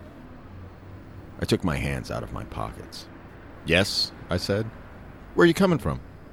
Home. Where's home? Dedham. How'd you get here? I drove. He was next to me now. Two other police cars pulled up. I was standing in front of the bank across the street from the burrito place. I was going to get lunch before I taught my 1:30 class. There were cops all around me. I looked at the officer who addressed me. He was white, stocky, bearded. You weren't over there, were you? He pointed toward Hyde Square. No, I came from Dedham. What's your address? I told him. We had someone matching your description just try to break into a woman's house. A second police officer stood next to me, white, tall. Two police cruisers passed and would continue to circle the block for the 35 minutes I was standing across the street from the burrito place. You fit the description, the officer said. Black male, knit hat, puffy coat. Do you have any identification? May I reach into my pocket and get my wallet? Yeah.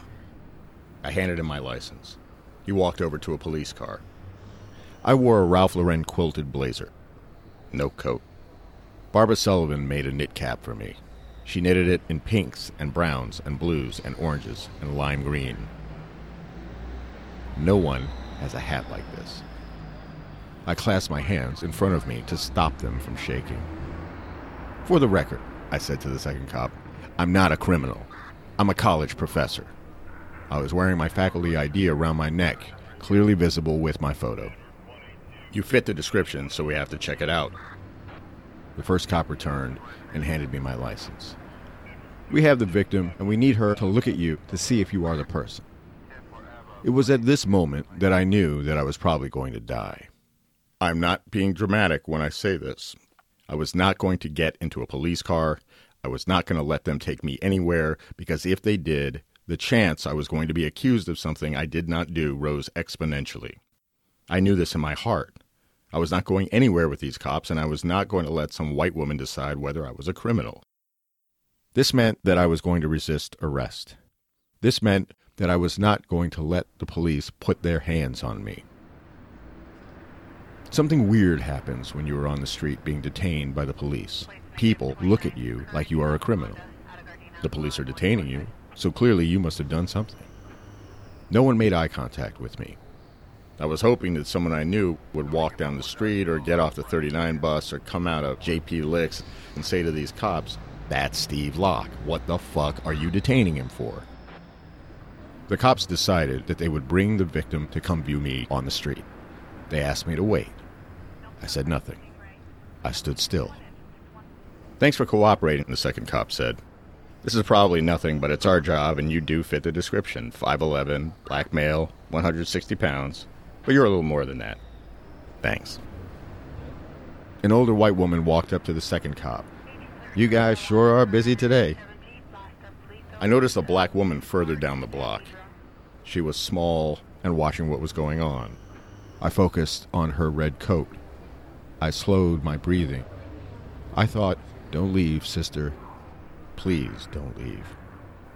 The first cop said, Where do you teach? Massachusetts College of Art and Design. I tugged at the lanyard that had my ID. How long you been teaching there? Thirteen years. We stood in silence for about ten more minutes. An unmarked police car pulled up. The driver got out. I'm Detective Cardoza. I appreciate your cooperation. I said nothing. How did you get here? I drove. Where's your car? It's in the lot behind Bukhara. I pointed up Center Street. Okay, the detective said. We're going to let you go. Do you have a car key you can show me? Yes, I said. I'm going to reach into my pocket and pull out my car key. Okay. I showed him the key to my car. The cops thanked me for my cooperation. I nodded and turned to go. Sorry for screwing up your lunch break, the second cop said. I walked back toward my car, away from the burrito place. I saw the woman in red. Thank you, I said to her. Thank you for staying. Are you okay? she said. Her small, beautiful face was lined with concern. Not really. I'm really shook up, and I have to get to work. I knew something was wrong. I was watching the whole thing. The way they are treating us now, you have to watch them. I'm so grateful you were there. May I give you a hug? Yes, she said. She held me as I shook. Are you sure you're okay? No, I'm not. I'm going to have a good cry in my car. I have to go teach. My colleague was in our shared office, and she was able to calm me down. I had about 45 minutes until my class began. I forgot the lesson I had planned. I couldn't think about how to do my job. I thought about the fact they didn't believe I wasn't a criminal. They had to find out. My word was not enough for them. My ID was not enough for them. My handmade one of a kind knit hat was an object of suspicion. My Ralph Lauren blazer was only a puffy coat. That white woman could just walk up to a cop and talk about me like I was an object for regard. I wanted to go back and spit in their faces. The cops were probably deeply satisfied with how they handled the interaction and how they didn't escalate the situation, how they were respectful and polite. I imagine sitting in the back of a police car while a white woman decides if I am a criminal. If I look guilty being detained by the cops, imagine how vile I become sitting in a cruiser. I knew I could not let that happen to me. I knew if that were to happen, I would be dead. Nothing I am, nothing I do, nothing I have means anything because I fit the description. I had to confess to my students that I was a bit out of it today, and I asked them to bear with me. I had to teach. After class, I was supposed to go to the openings for First Friday. I went home. This piece was read by Demorge Brown, who shared with me a few of his own stories of police harassment. Read the unabridged version at stevelocke.com. That's L O C K E. He's an artist, and I think that's how he would like to be seen. If you want to support him in that, you'll find a link there to his GoFundMe page.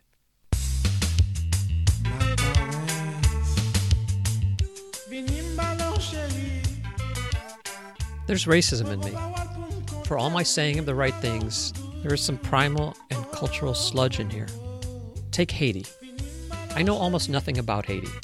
I know it's a poor country somewhere in the Caribbean. I know a lot of people there had AIDS. I didn't know the history. Without ever consciously deciding it, I just had a general sense that the Haitian people were primitive and poor, and a vague feeling that it was nobody's fault, just something inherent to their nature.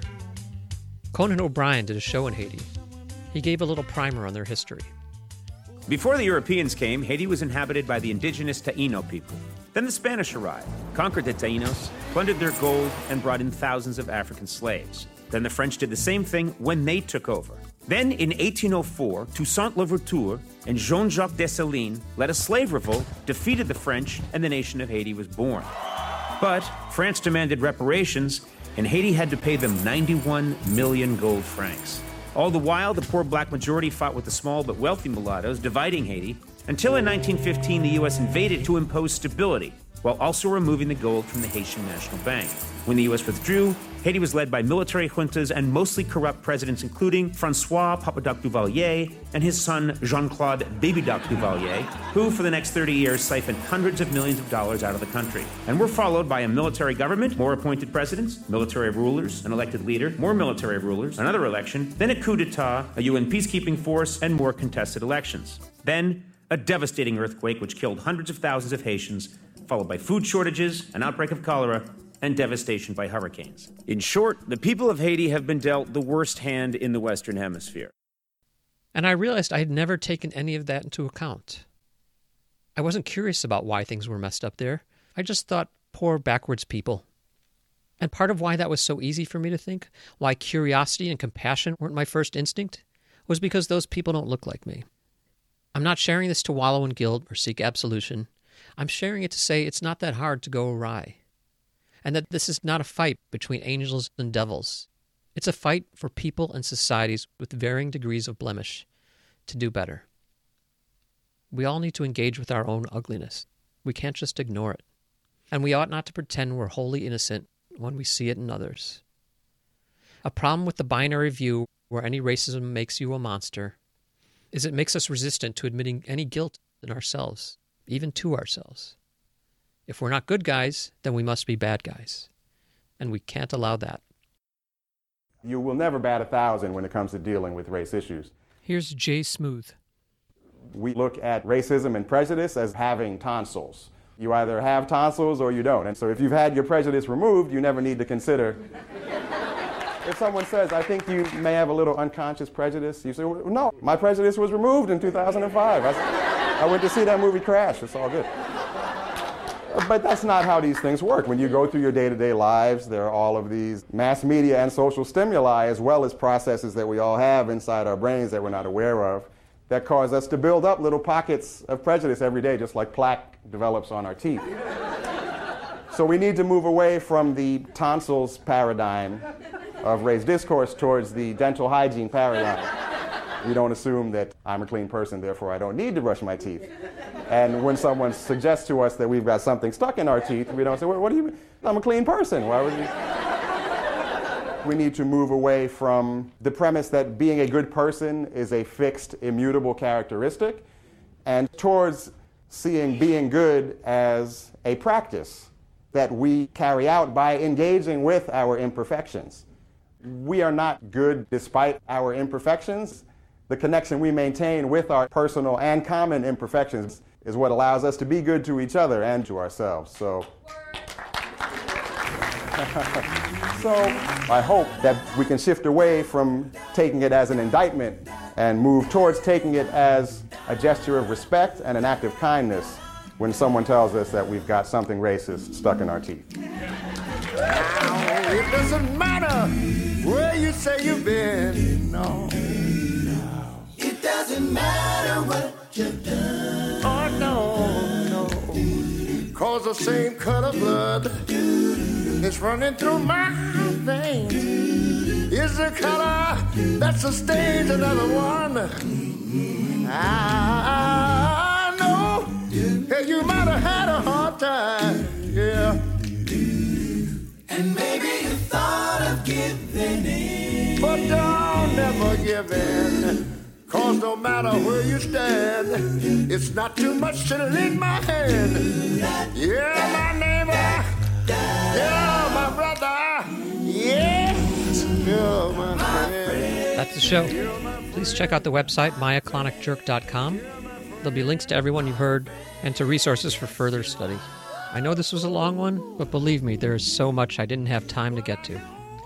You can write to me at mailbox at myoclonicjerk.com or on the Facebook page. Big thanks to everyone who gave their time. Check out Dwayne Kennedy's album on iTunes. Thanks to Brian Lotz and Gurley Salguero for production assistance. Thanks for behind the scenes help to Michelle Tyreen Johnson, Sean Harris, Jovan Gamble, Bob Marcy Brower, and all the nice forgiving people I'm surely forgetting. Congrats to the song suggestion winner, Chris Bush, for Fuck the Police. And thank you for listening. I feel confident you won't have to wait as long for the next episode, which will be on breakups. Happy New Year, everybody! And greetings to the Beat family in Birmingham, England.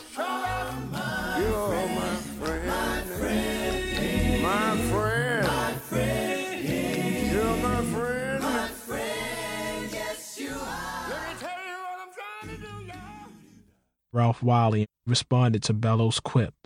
Tolstoy is the Tolstoy of the Zulus, wrote Wiley. Unless you find a profit in fencing off universal properties of mankind into exclusive tribal ownership,